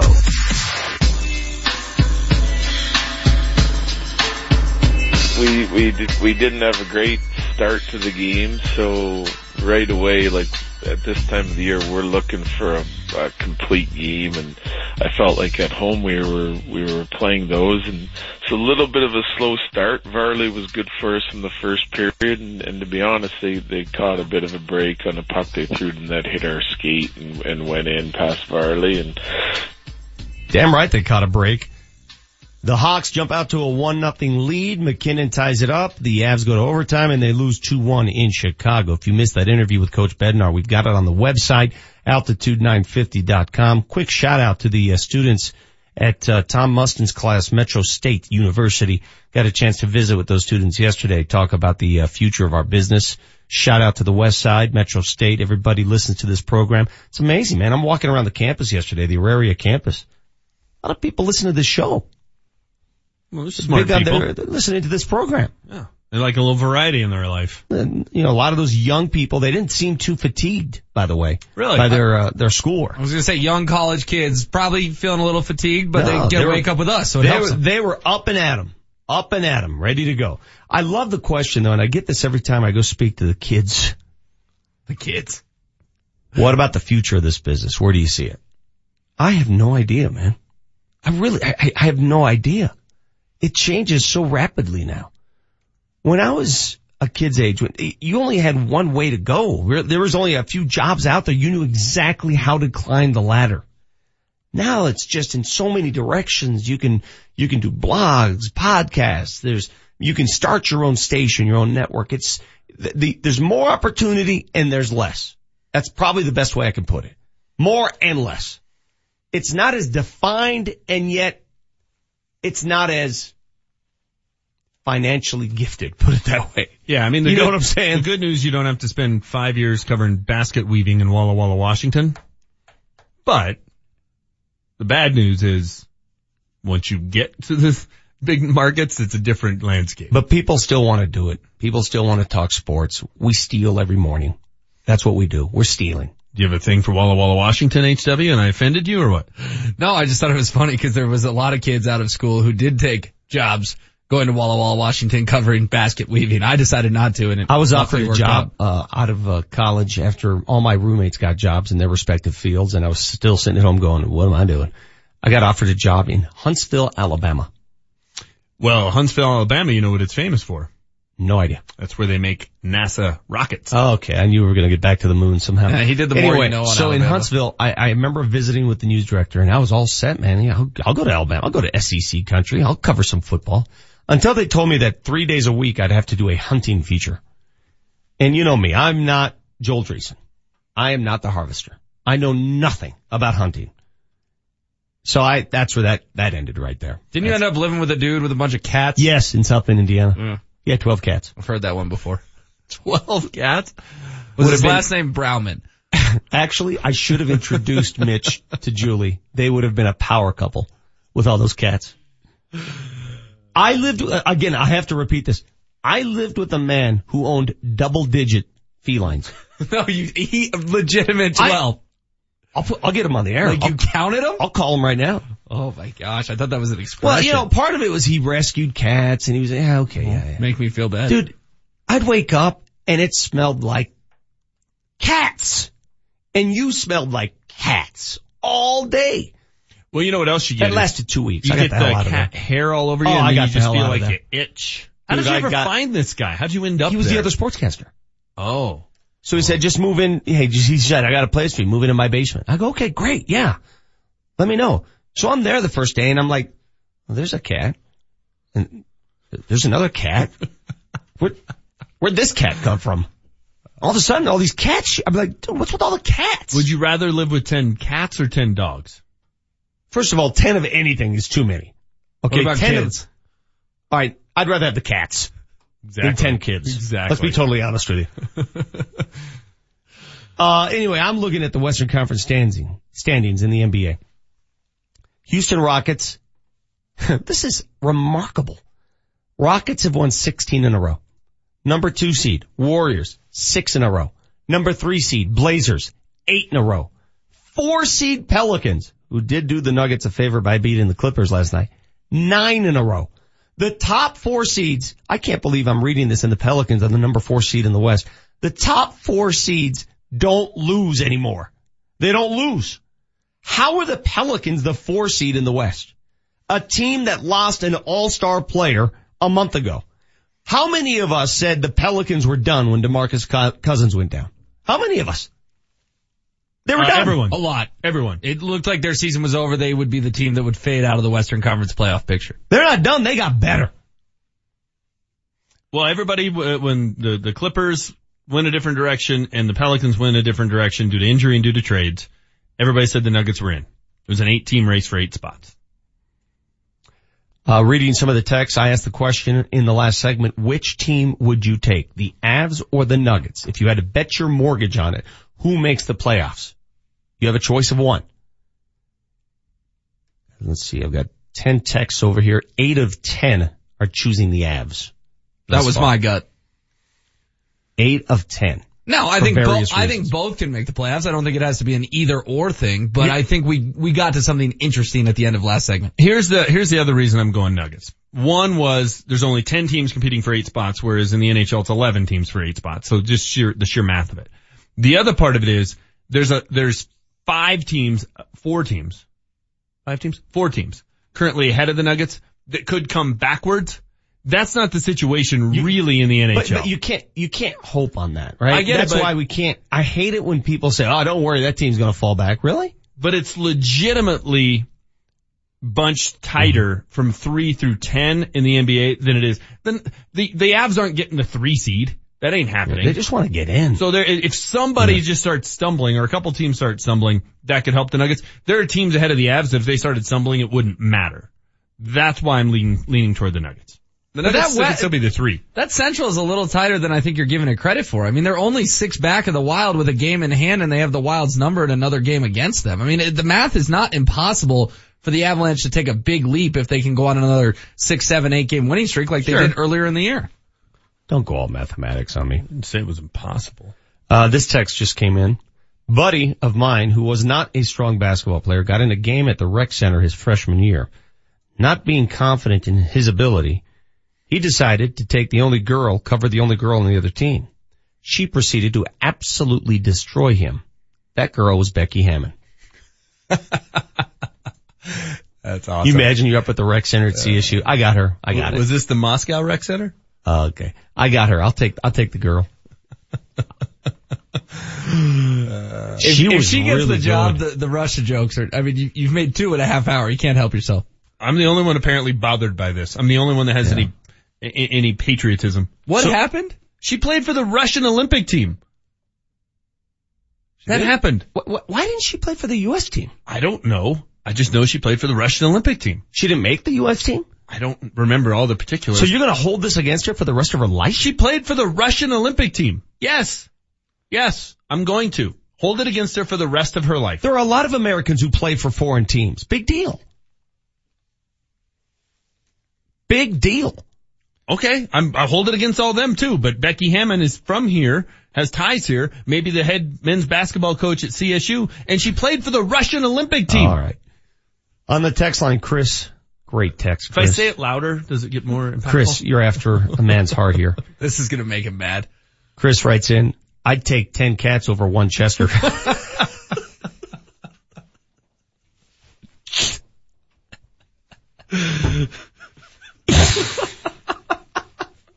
You guys, you guys, you guys know how I am and how I'm wired, right? How everything bothers me, right? Could you just fathom me waking up to 10 cats?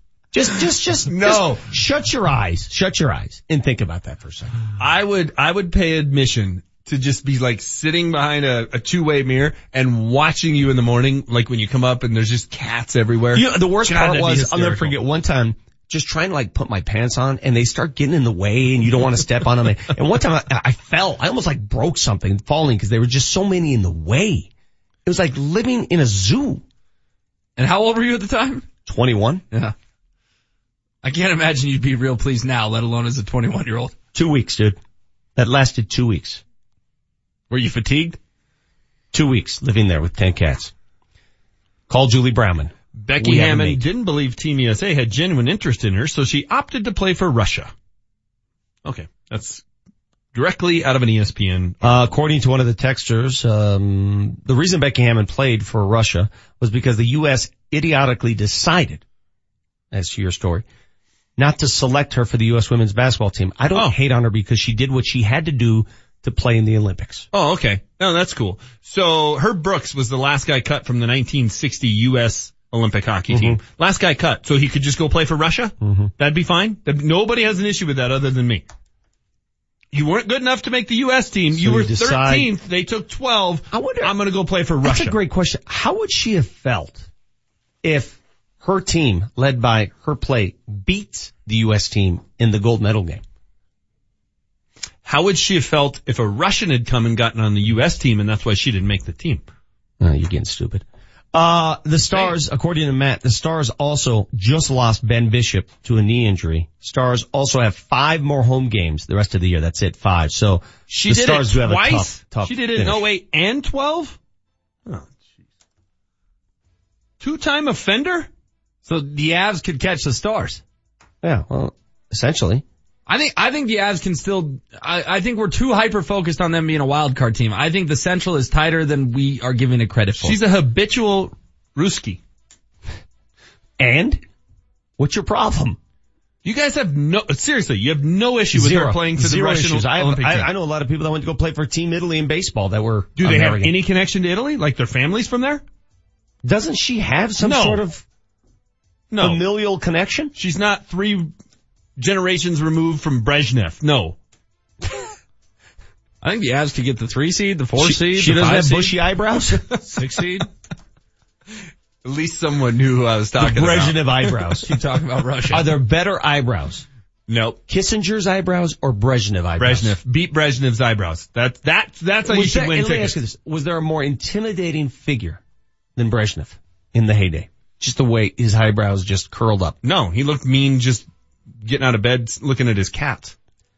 Final segment coming up. You got the Vic Lombardi show. Don't forget after this program, Hastings and Browman, they've got Earl Boykins live in studio. Love to get his thoughts on what happened to the Nuggets last night. Plus Jeff Legwold at 1030. All coming up next on Hastings and Browman. On the text line, Chris. Great text, If I say it louder, does it get more impactful? Chris, you're after a man's heart here. This is gonna make him mad. Chris writes in, I'd take 10 cats over one Chester.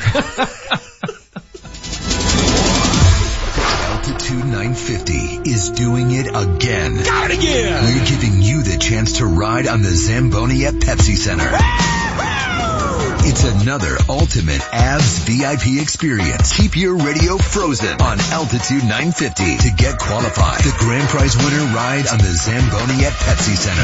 Fast and fearless, baby. Here we go. Scores a pair of tickets for the Avs and Kings March 22nd from the only station that gives you this much Avs and Nuggets access. Oh man, oh man. Altitude 950. The road to success is paved with your new career at Brannan Sand and Gravel. Since 1906, they're one of the most respected concrete and construction companies. Construction season is coming, and Brannan is hiring right now. They need Class A and B CDL drivers and operators and laborers. They need you. Brannan offers competitive wages, a full benefits package, including matching 401k. Become a part of the Brannan team. Apply today at Brannan1.com. That's B-R-A-N-N-A-N, the number one, dot com. Save hundreds on your next Yukon, Buick Encore, Sierra 1500, or Acadia at Suss Buick GMC. At Suss, there are no dealer fees, ever. The price you see is the price you pay plus tax. Suss saves you hundreds on their vast selection of over 500 new and used cars and trucks. So when you're looking at the sleek and powerful new GMC Terrain on suss.net, you can focus on how you'll spend the hundreds you saved. Suss Buick GMC, where they treat you like family. Family owned for over 35 years at 1301 South Havana in Aurora. Next time you want to drive up the hill to play at the casinos in Central City, don't crawl up that old twisty canyon stuck behind slow buses and gravel trucks. Do what I do. Take I-70 to the Central City Casino Parkway. It's a quick, easy, scenic drive, and best of all, it's a modern four-lane highway. Central City offers everything you need. Hotels, dining, bars open 24-7, and live casino action day or night. So remember, don't take old twisty, cruise I-70 to the parkway and take the four lanes to fun. This may not be easy for you to hear, but you might need a hearing device. Do you have trouble hearing in crowds? Has someone told you you have the game on too loud? It could be you're having some hearing loss, and a modern, barely visible hearing device might be the solution. We're not talking a clunky old thing like grandpa's. Visit echohearingcenter.com. Schedule a free hearing test. Then Echo Hearing Center can help you determine if a hearing device is right for you. Listen, if you think you might be having a hearing problem, why not check it out? Visit echohearingcenter.com. You know Brakes Plus are the brake experts. Come experience the plus. From routine scheduled maintenance, computerized alignments, to shocks and struts, we do it all. Did you hit a curb? Come in for a free alignment check. Mention this ad and get a computerized alignment for only $60. Visit BrakesPlus.com to schedule your appointment today. Service you can trust at a price you can afford. When America says, give me a break, America comes to Brakes Plus. Student loans, car loans, high interest credit cards. Debt adds up for all of us, but there are ways around it. Hey guys, it's Mark Moser from my friends at American Financing. And I'm here to remind you that refinancing your home loan is an easy way to save a lot of money. Think of it this way. A lower interest rate means lower monthly bill payments. And mortgage interest rates are far more competitive than a student loan or credit card rate. I'm talking rates in the low single digits versus rates in the high double digits. Why wouldn't you consolidate the high interest debt by refinancing your mortgage? You'll speak with a salary based mortgage consultant who will customize a loan for your needs. They're already saving customers up to $1,000 a month. Plus there are no upfront fees. You could close on your new loan in as fast as 10 days and may be able to postpone up to 60 days of mortgage payments. So call American Financing today. 303-695-7000, 303-695-7000 or AmericanFinancing.net, the official mortgage company of Altitude 950. NMLS 182334 regulated by the Division of Real Estate. Altitude 950, Denver's all sports station. Now, back to Vic Lombardi. Brooklyn's got some guy named Levert. Thought Levert was an R&B singer. First of all, you shouldn't disrespect Levert. Those are my cousins. oh, is he Eddie really? Levert is my first. Shut up! The singing group Levert are my family. Yes. Oh, okay, not the player, but the R&B. No, the R&B singer. Eddie Well, you Levert should- from the OJs. That's my uncle. Well, you should be happy that I know who he is. The only Levert I know is an R&B singer, not a player. See, I told you that happened. I didn't know there was a Levert in the OJs. Great job, by the way, fellas, finding that clip. Yeah, that was dug deep for that, Jesse and Marty. Um, I did know about the group Levert and I did know about Gerald Levert and we played Casanova coming back. One of the great late 80s R&B songs. I mean, talk about flashback in time. Mm-hmm. McNichols Arena, Bobby Brown, Levert, K9 Posse. My brother going to the car because it was just too darn loud. K9 Posse. What are you guys talking about? Been lost last uh, half hour. The Don't Be Cruel album from Bobby Brown. Hmm. Do you remember the group Gerald Levert was in? Well, he was in Levert. Well, it was LSG. LSG. Yeah, L- Levert, Keith LSG. Sweat, and uh, I Keith- can't- wait, Keith Sweat was Ow. in the group? Yeah, LSG. I can't remember who the G was though, but it's uh Gerald Levert, Keith Sweat, and then someone else. I remember Keith, Sweat. frickin' Sweat, dude. Johnny Gill. Johnny Gill was in that group? Was that post New Edition? That was post New Edition. Yep. So after they were s- single artists, they they formed this group. LSG. Yep. Johnny Gill. I remember Johnny Gill. Because Johnny Gill replaced Bobby Brown in New Edition. When Bobby Brown went solo, All right, Johnny calm- Gill was the calm down, replacement. calm down. Along with Bell Biv DeVoe and Ralph Tresvant. calm. That became New Edition on the Any Heartbreak album, one of the all-time great R&B albums. Mm-hmm. Is there a better song than Motown Philly? Bell Biv DeVoe? That's a, it's pretty good. That's a pretty damn good tune. Are you speaking English?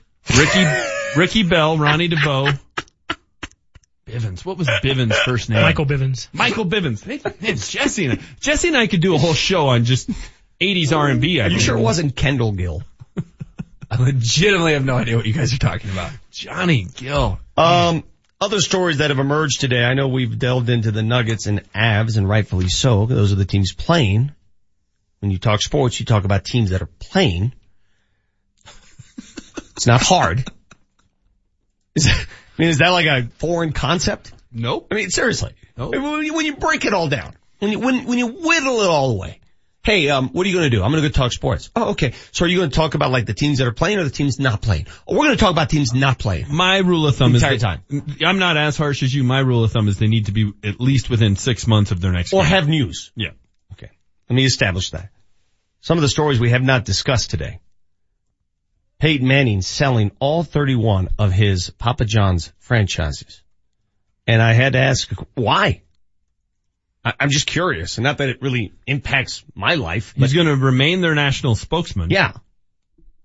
But is this, does this have anything to do with the fallout of Papa John himself in the NFL? If it did, then he wouldn't remain their spokesman. Yeah. Well, So- maybe he's contractually obligated to remain the spokesperson. That could be a contract. I, found it a little curious. Not gonna, I, you Very. know, y- yeah, you guys think I wear my tinfoil hat a little too much. This one to me was odd.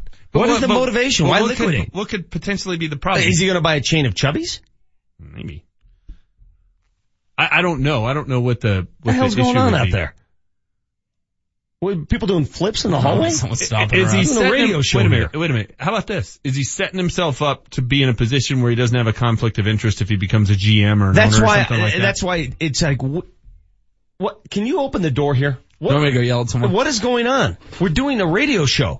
That would be my only theory, Vic, is that if he, if, if he was the GM of the Broncos, hypothetically, could he own a bunch of Papa John's? Could he do that? I, well, Elway still has stake in dealerships. Why not? I, I, Why not? That's a good question. I don't know. I don't know. Did you find out what was happening? It wasn't a big deal. I think we should get back to the Papa John's. It was a big deal enough for you to go out there and tell them to calm down. I just said cut it out. Sorry. That was a real dad-like move though, right? He just goes storming out the door, telling the kids to quiet down in the hall. Before we say goodbye, our resident fact checker, Marty O. Marty monitors the mistakes Oh, sorry. That's not right. in today's fact checker. All right, guys, plenty to get to today. So I'm new to this radio thing and learning from you guys every day. Don't think I'll be writing this one down. By the way, I did make a mistake already. Motown Philly was Boyz II Men, not Bell Biv DeVoe. I was going to obviously say that. That was my bad. Go ahead, Marty. Uh, anyway, you guys made a mistake. Let's play it. Did you just burp? I did. Didn't have to point it out. Thanks. Well, the way you did it, you like put your hand at your mouth. I was trying not to make everybody in Denver know that I just did. I didn't Yes. know either. Only Vic pointed it out. Thanks, Vic. There's no But, burp but button. it's on the way, uh, it's the way he did it though. After he did it, it was like a, a young debutante at the debutante ball. very delicate. He goes, he was like this, he goes,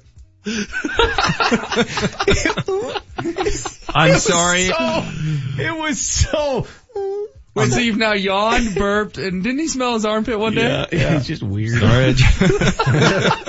you know what? I'm not even going to offer any sort of feedback on this. Uh, Hi, Vic, you paid a compliment to Manchester by using one of his coined terms, but HW poked a major hole in it. Let's hear that. I, I'm going to take a page from the Manchester playbook here about looking through the front window rather than the rear view mirror. Isn't the front window called the windshield? It's another window, another if- word for it. Whatever, dude.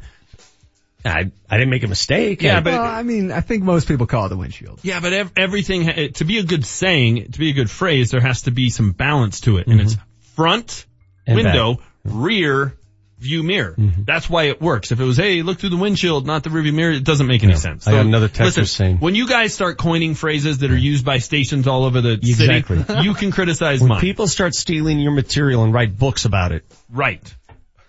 7505 says, Vic, Motown Philly, Boyz II Men. I got it. I got it wrong. My bad. Sorry. What, you, what, you want me to walk down the street naked? No. Uh, Manchester is fired up about the Rockies today. We got a new spin on an old comment. Let's hear this. Um, But let's more- give Jeff Bridich Teflon Jeff. You're such a freak. show. Teflon Jeff. More- It'll be fine this year. Don't worry about it. He's John freaking Elway. Teflon. Everybody's Teflon in this town. Let's just make everyone Teflon. You know, I would love to, um, I would love a reality show, sort of like an experiment, where Manchester got a chance to GM each team. Like he worked his way around town. Broncos, Rockies, Nuggets, Avs.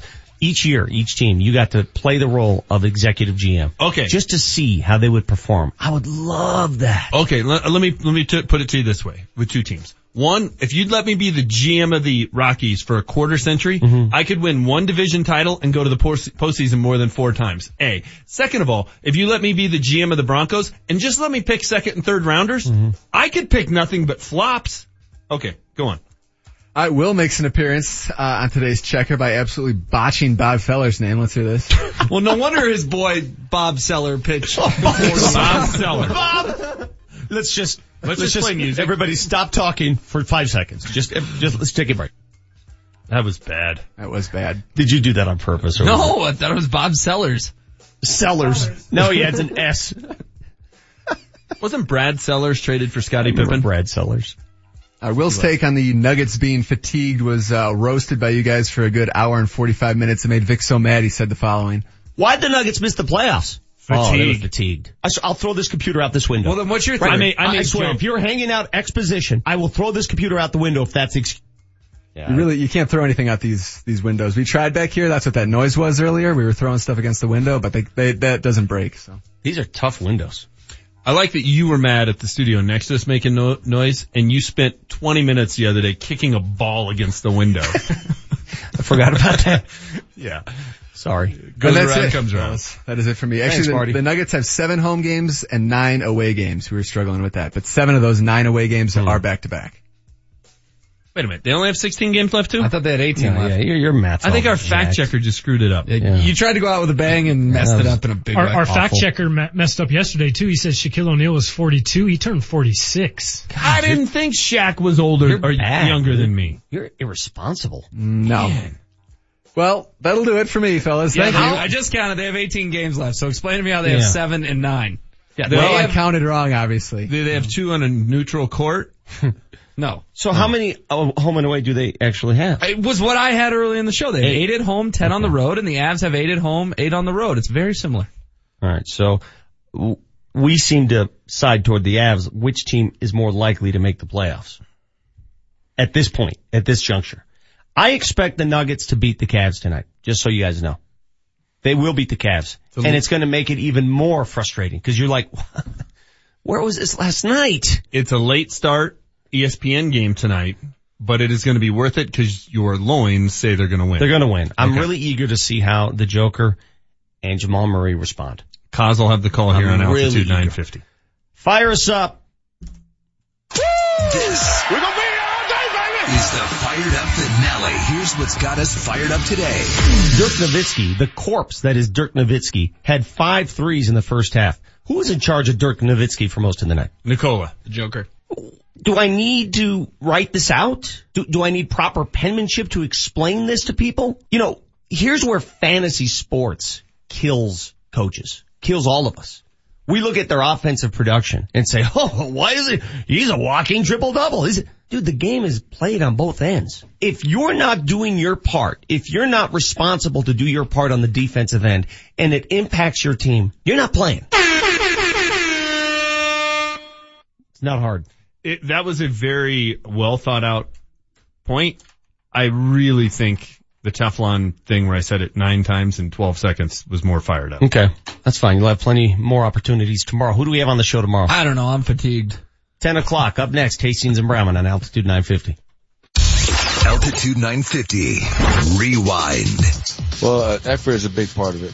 Uh, I give the guys that were in there in the fourth quarter uh, a lot of credit because they went out there and played hard. Malik Beasley, Will Barton, Devin Harris, Trey Lyles, Mason Plumlee, those guys went out there and competed and, uh, and were able to get some stops and, and cut it to I think maybe five a few times. But um, the breakdowns were um, not understanding who you're guarding, being disciplined in your closeouts, running shooters off the line. Obviously, uh, Yogi Ferrell destroyed us. Had a season high 24 points, goes six of seven from three. And Dirk, no disrespect to Dirk Nowitzki, as I mentioned pregame, he still has a lot left in his tank. But the one thing he can still do at a high level is shoot the ball, and we give him five threes. So, uh, just a very undisciplined effort. And um, that's what happens when you're undisciplined on the road. And uh, those guys played well, so tip your hat and give them some credit.